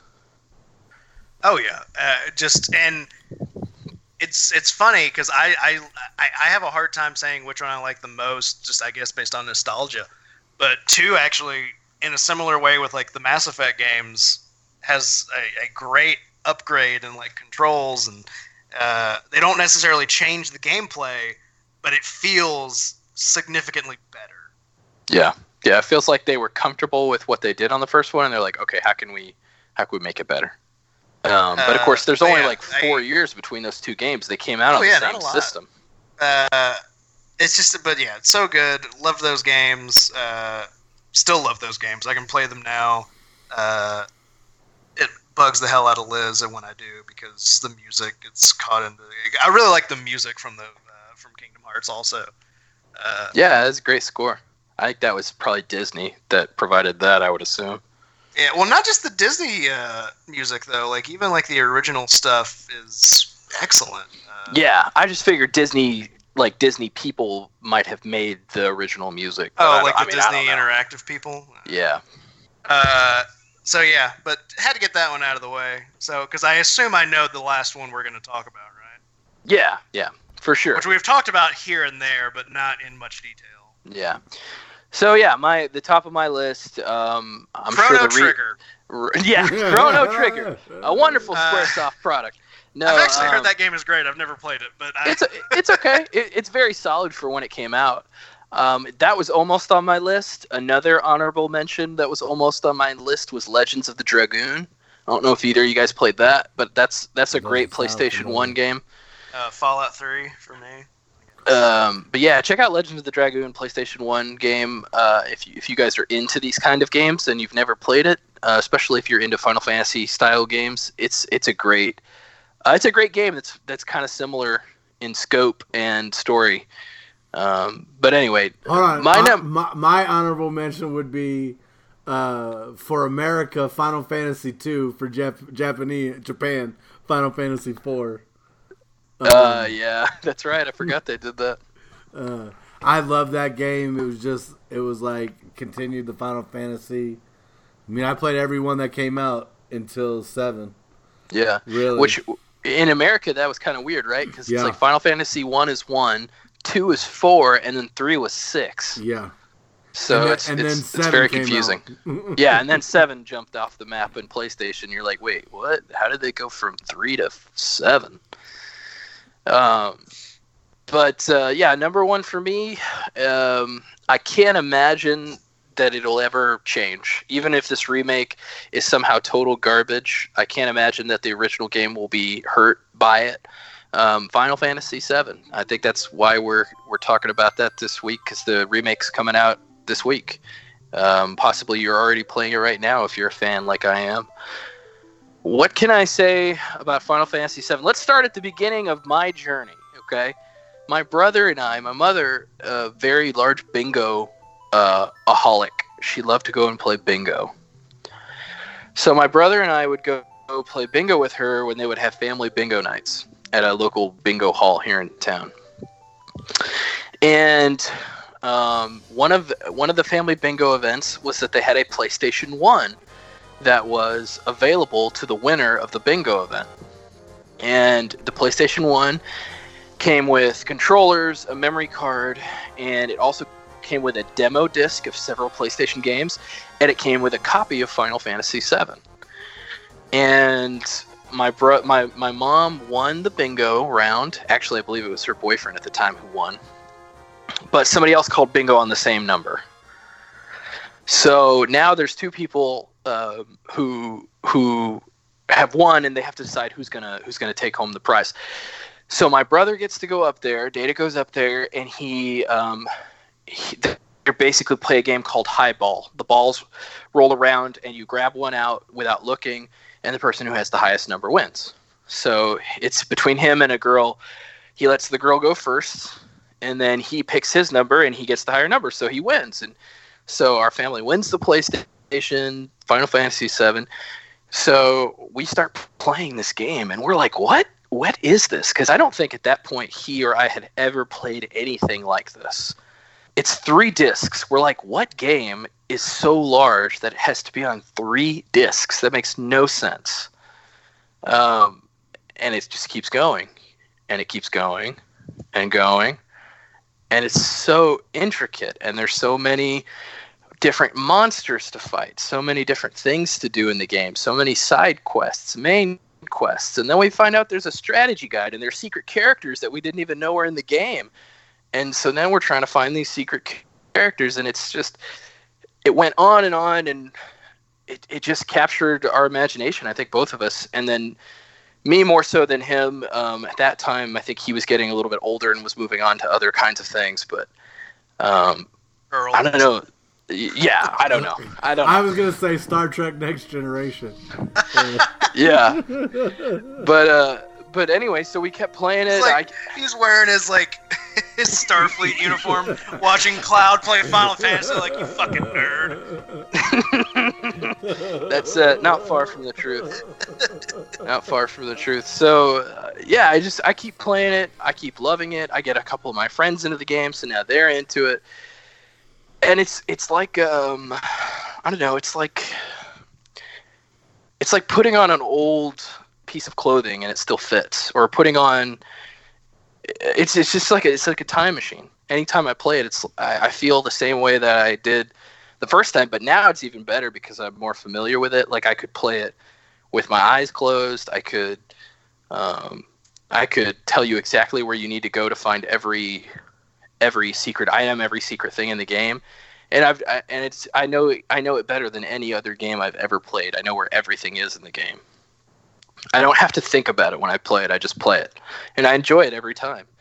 There's not a time I'm playing Final Fantasy VII and be like, "Ugh, this sucks," or "Man, I hate this part," or "Ugh, why do I gotta wa- listen to this dialogue or watch this cutscene again?" Every time I see the cutscenes, because I will do that with Kingdom Hearts, I'll skip cutscenes. I'm like, I don't want to watch this one, but I Yeah, never there do are that. Parts of that, yeah. Yeah, And I never think do a lot that of us. We all have that game. I think that we can that we know like word for word. I can play Metal Gear Solid and recite every line of dialogue because I've played it so many times, and I will Yeah. watch every cutscene every time. and it's it just changed um it's kind of stupid to say this but it like it changed my life like the way the how i it, it gave me my sense of humor because it's got some weird shit in it right? Like there's one point where you you got to go to a market and dress up like a woman and you go to a brothel. Like it's got some weird stuff in it. So it, you know it gave me my sense of humor. It um it kind of like made me more mature by by playing the game and like reading the dialogue and saying, "Oh, this is how adults talk to each other," at least a little bit. Uh, so I don't know. There was just something about it that just it keeps it keeps capturing my imagination. It keeps being good. It's never it never sours in my mouth. Now, the sequel to it that came out, Dirge of Cerberus, that was obviously a fan grab, and it's not a great game, unfortunately. I forgot that game even existed. Uh, yeah. If you hadn't just mentioned it, I don't think I ever would have thought about it again. it's uh it's it was definitely a fan grab there's some good parts to it um but it's it's not anything close to the original game for sure um so i mean i don't know I, mean i don't know how much i can sing its praises i don't know how much more i can say that it's just my favorite game of all time i mean obviously that's my it's been my screen name since uh the xbox live existed like that was the Is screen that- name I wanted. It's always been first, my screen name. Is that what the first place you used it as your online handle? Was Xbox? Yes, because before because it was a game, and I I figured this is a gamer tag. So what game do I like the most? I'll use that one. Because I think before that, um, I didn't really have like I didn't really have AOL Instant Messenger because I was a little too young for that. Yeah. Um, I didn't have like online handles before before Xbox Live existed. I got you. Yeah. What have you always been Jedi poet? Actually. Well, so yeah, basically yeah. So I uh Jedi Poet came from StarWars.com. Uh I logged into StarWars.com. Um they had these forums that you could create a name for.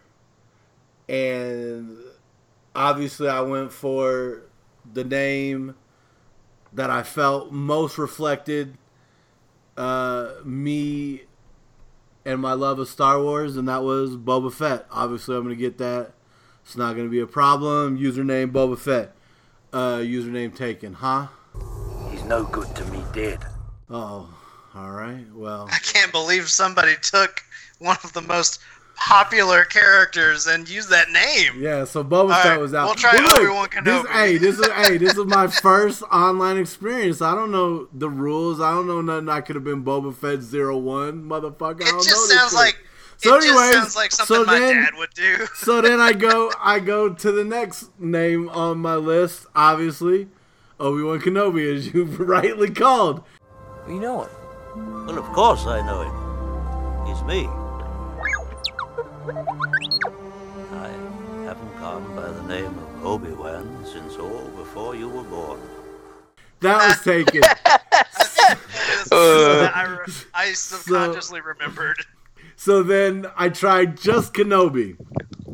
That's taken. So now I'm fucking I'm I'm devastated at this point. I don't my whole life has stopped because I cannot log on to this forum without coming up with a goddamn username that is properly gonna reflect who I am as an individual. So at the time I was a huge fan of Braveheart. And uh, a Braveheart was a warrior poet And for me, I just substitute the warrior for Jedi, and that's how I got Jedi Poet.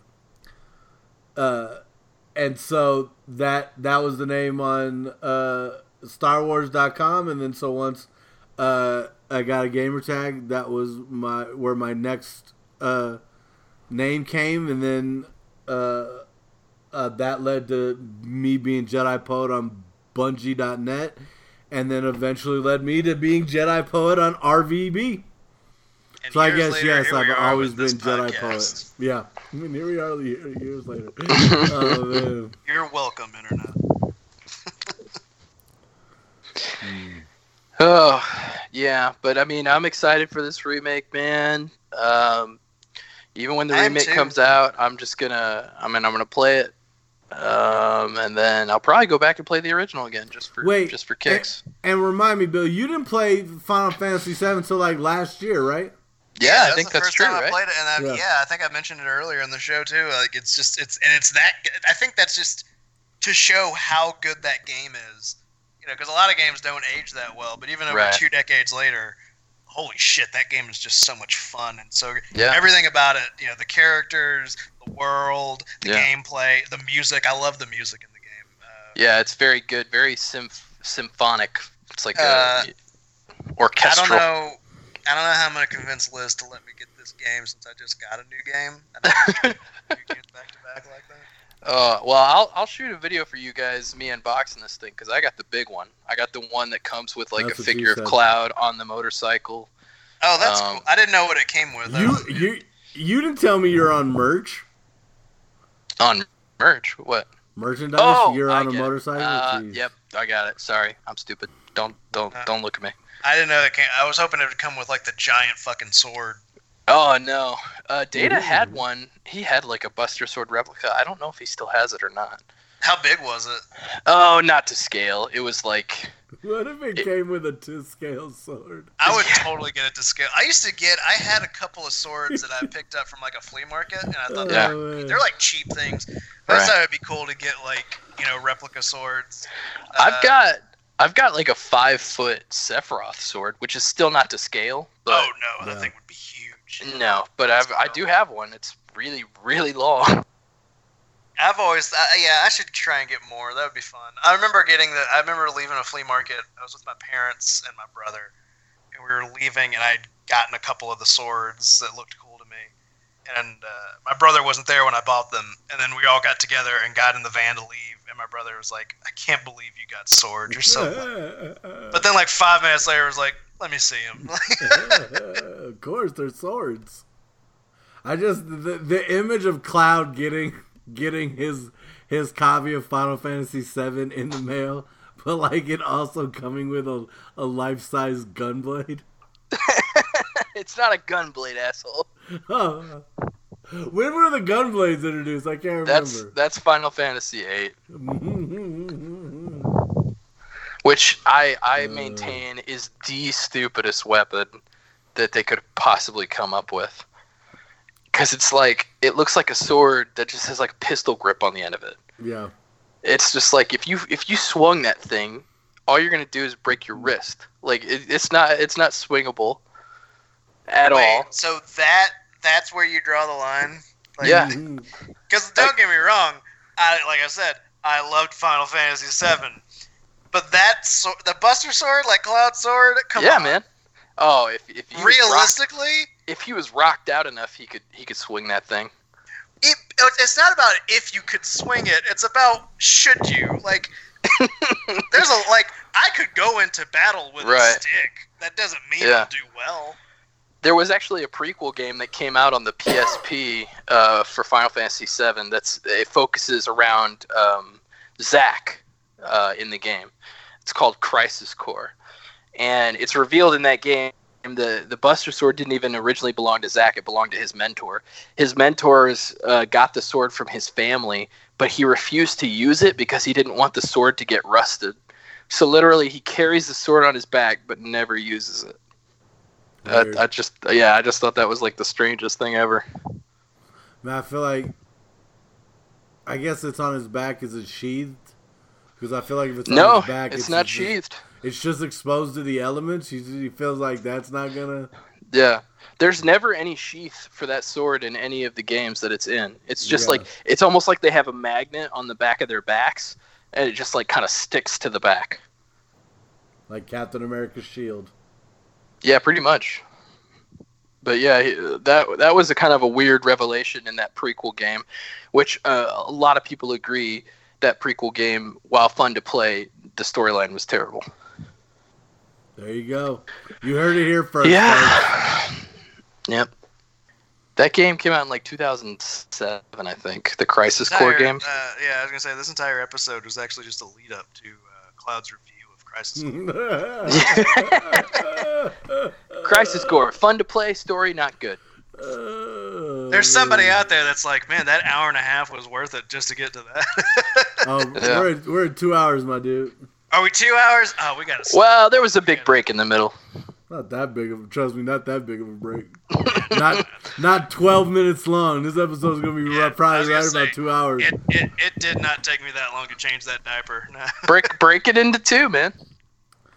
No, I'm just kidding. There's not a good thing to do that. Yeah, there's not a good break. Uh, well, guys, any last notes? Anything uh, we need to add? Any uh, any fun Yeah. honorable mentions? Play Final Fantasy uh, Seven remake this week. Um, if you don't want to play it, but you want to see what it's about, check out my YouTube channel. I'm sure I'll or my Twitch, uh, Joe Show Play on both of those. Uh, I'm sure I'll be posting videos on both of those places on Twitch and on uh, on YouTube. So check that out. And check out Data's new podcast that I'm going to be on. Uh, I know you guys pimped that last week, but uh, what is it? I think it's called Sanderlanch. Sanderlanch, yeah. Yeah, any idea when that's gonna come out? I think I asked him, but he may not know. Well, we're So we're had recording just it. done, uh, Yeah, we're recording it this weekend, uh, so I will take time out of my Final Fantasy VII remake schedule to record that with them. Um, so we'll record on Saturday. So I guess it just depends on how long it takes him to get it to edit it to where he likes it. You're Um, not gonna haven't be talked to him distracted, about like, like playing it while you talk. no, no. I'm gonna give. He asked me to do this with him, and I'm happy to do it. So I'm gonna give it my full attention. I've already read what I needed to read for this week, so um, I think it's gonna be it's gonna be a cool thing. Because yeah, I, I like his idea because I really haven't read any of these books, so I have no idea what to expect. So I haven't either. Like I've read a, you know, i we were talked about it last week, obviously, but I'm looking forward to like seeing, you know, kind of reading along and listening to the show. I think that'll be fun. yeah, so as soon as uh, as soon as we know when it's gonna be up, I'm sure uh, he'll post it online, or I'll post, and I can post it online too. Uh, but check it out, everybody. It should be fun. We got two Aussies and two Texans, so we'll see how that goes. Which was the original title of the podcast: Two Aussies and Two Texans. Yeah, it should be. Well, yeehaw and good day.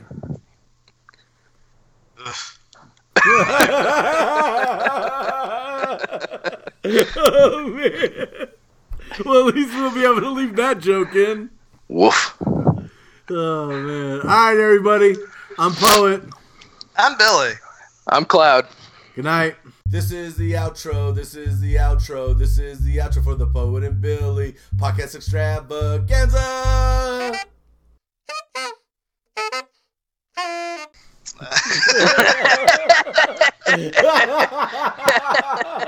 oh man. Oh god damn it. Oh god damn it. That should be the uh, that should be the stinger at the end of the podcast. Uh, that should be the thing that absolutely does not go in the podcast at all. Hundred percent, it's the stinger. Nah, don't, please don't. I can joke about that privately. You know what? I'm gonna put I'm gonna put my what I say, and then I'm gonna put our response to what you say. But I'm just gonna leave that part blank, where it's just gonna be like silent, and then me and Cloud fucking dying. But I, I think wouldn't people be able to like put it together? Like, uh, he must have said something about this. oh man, I can't believe you're gonna make me take that out, Billy. That was fucking gold. God damn it. I'm glad you think it's funny. Oh man, Liz Cloud thought has stopped too. laughing about it for the last like ten or fifteen times I've said it. so- Oh man.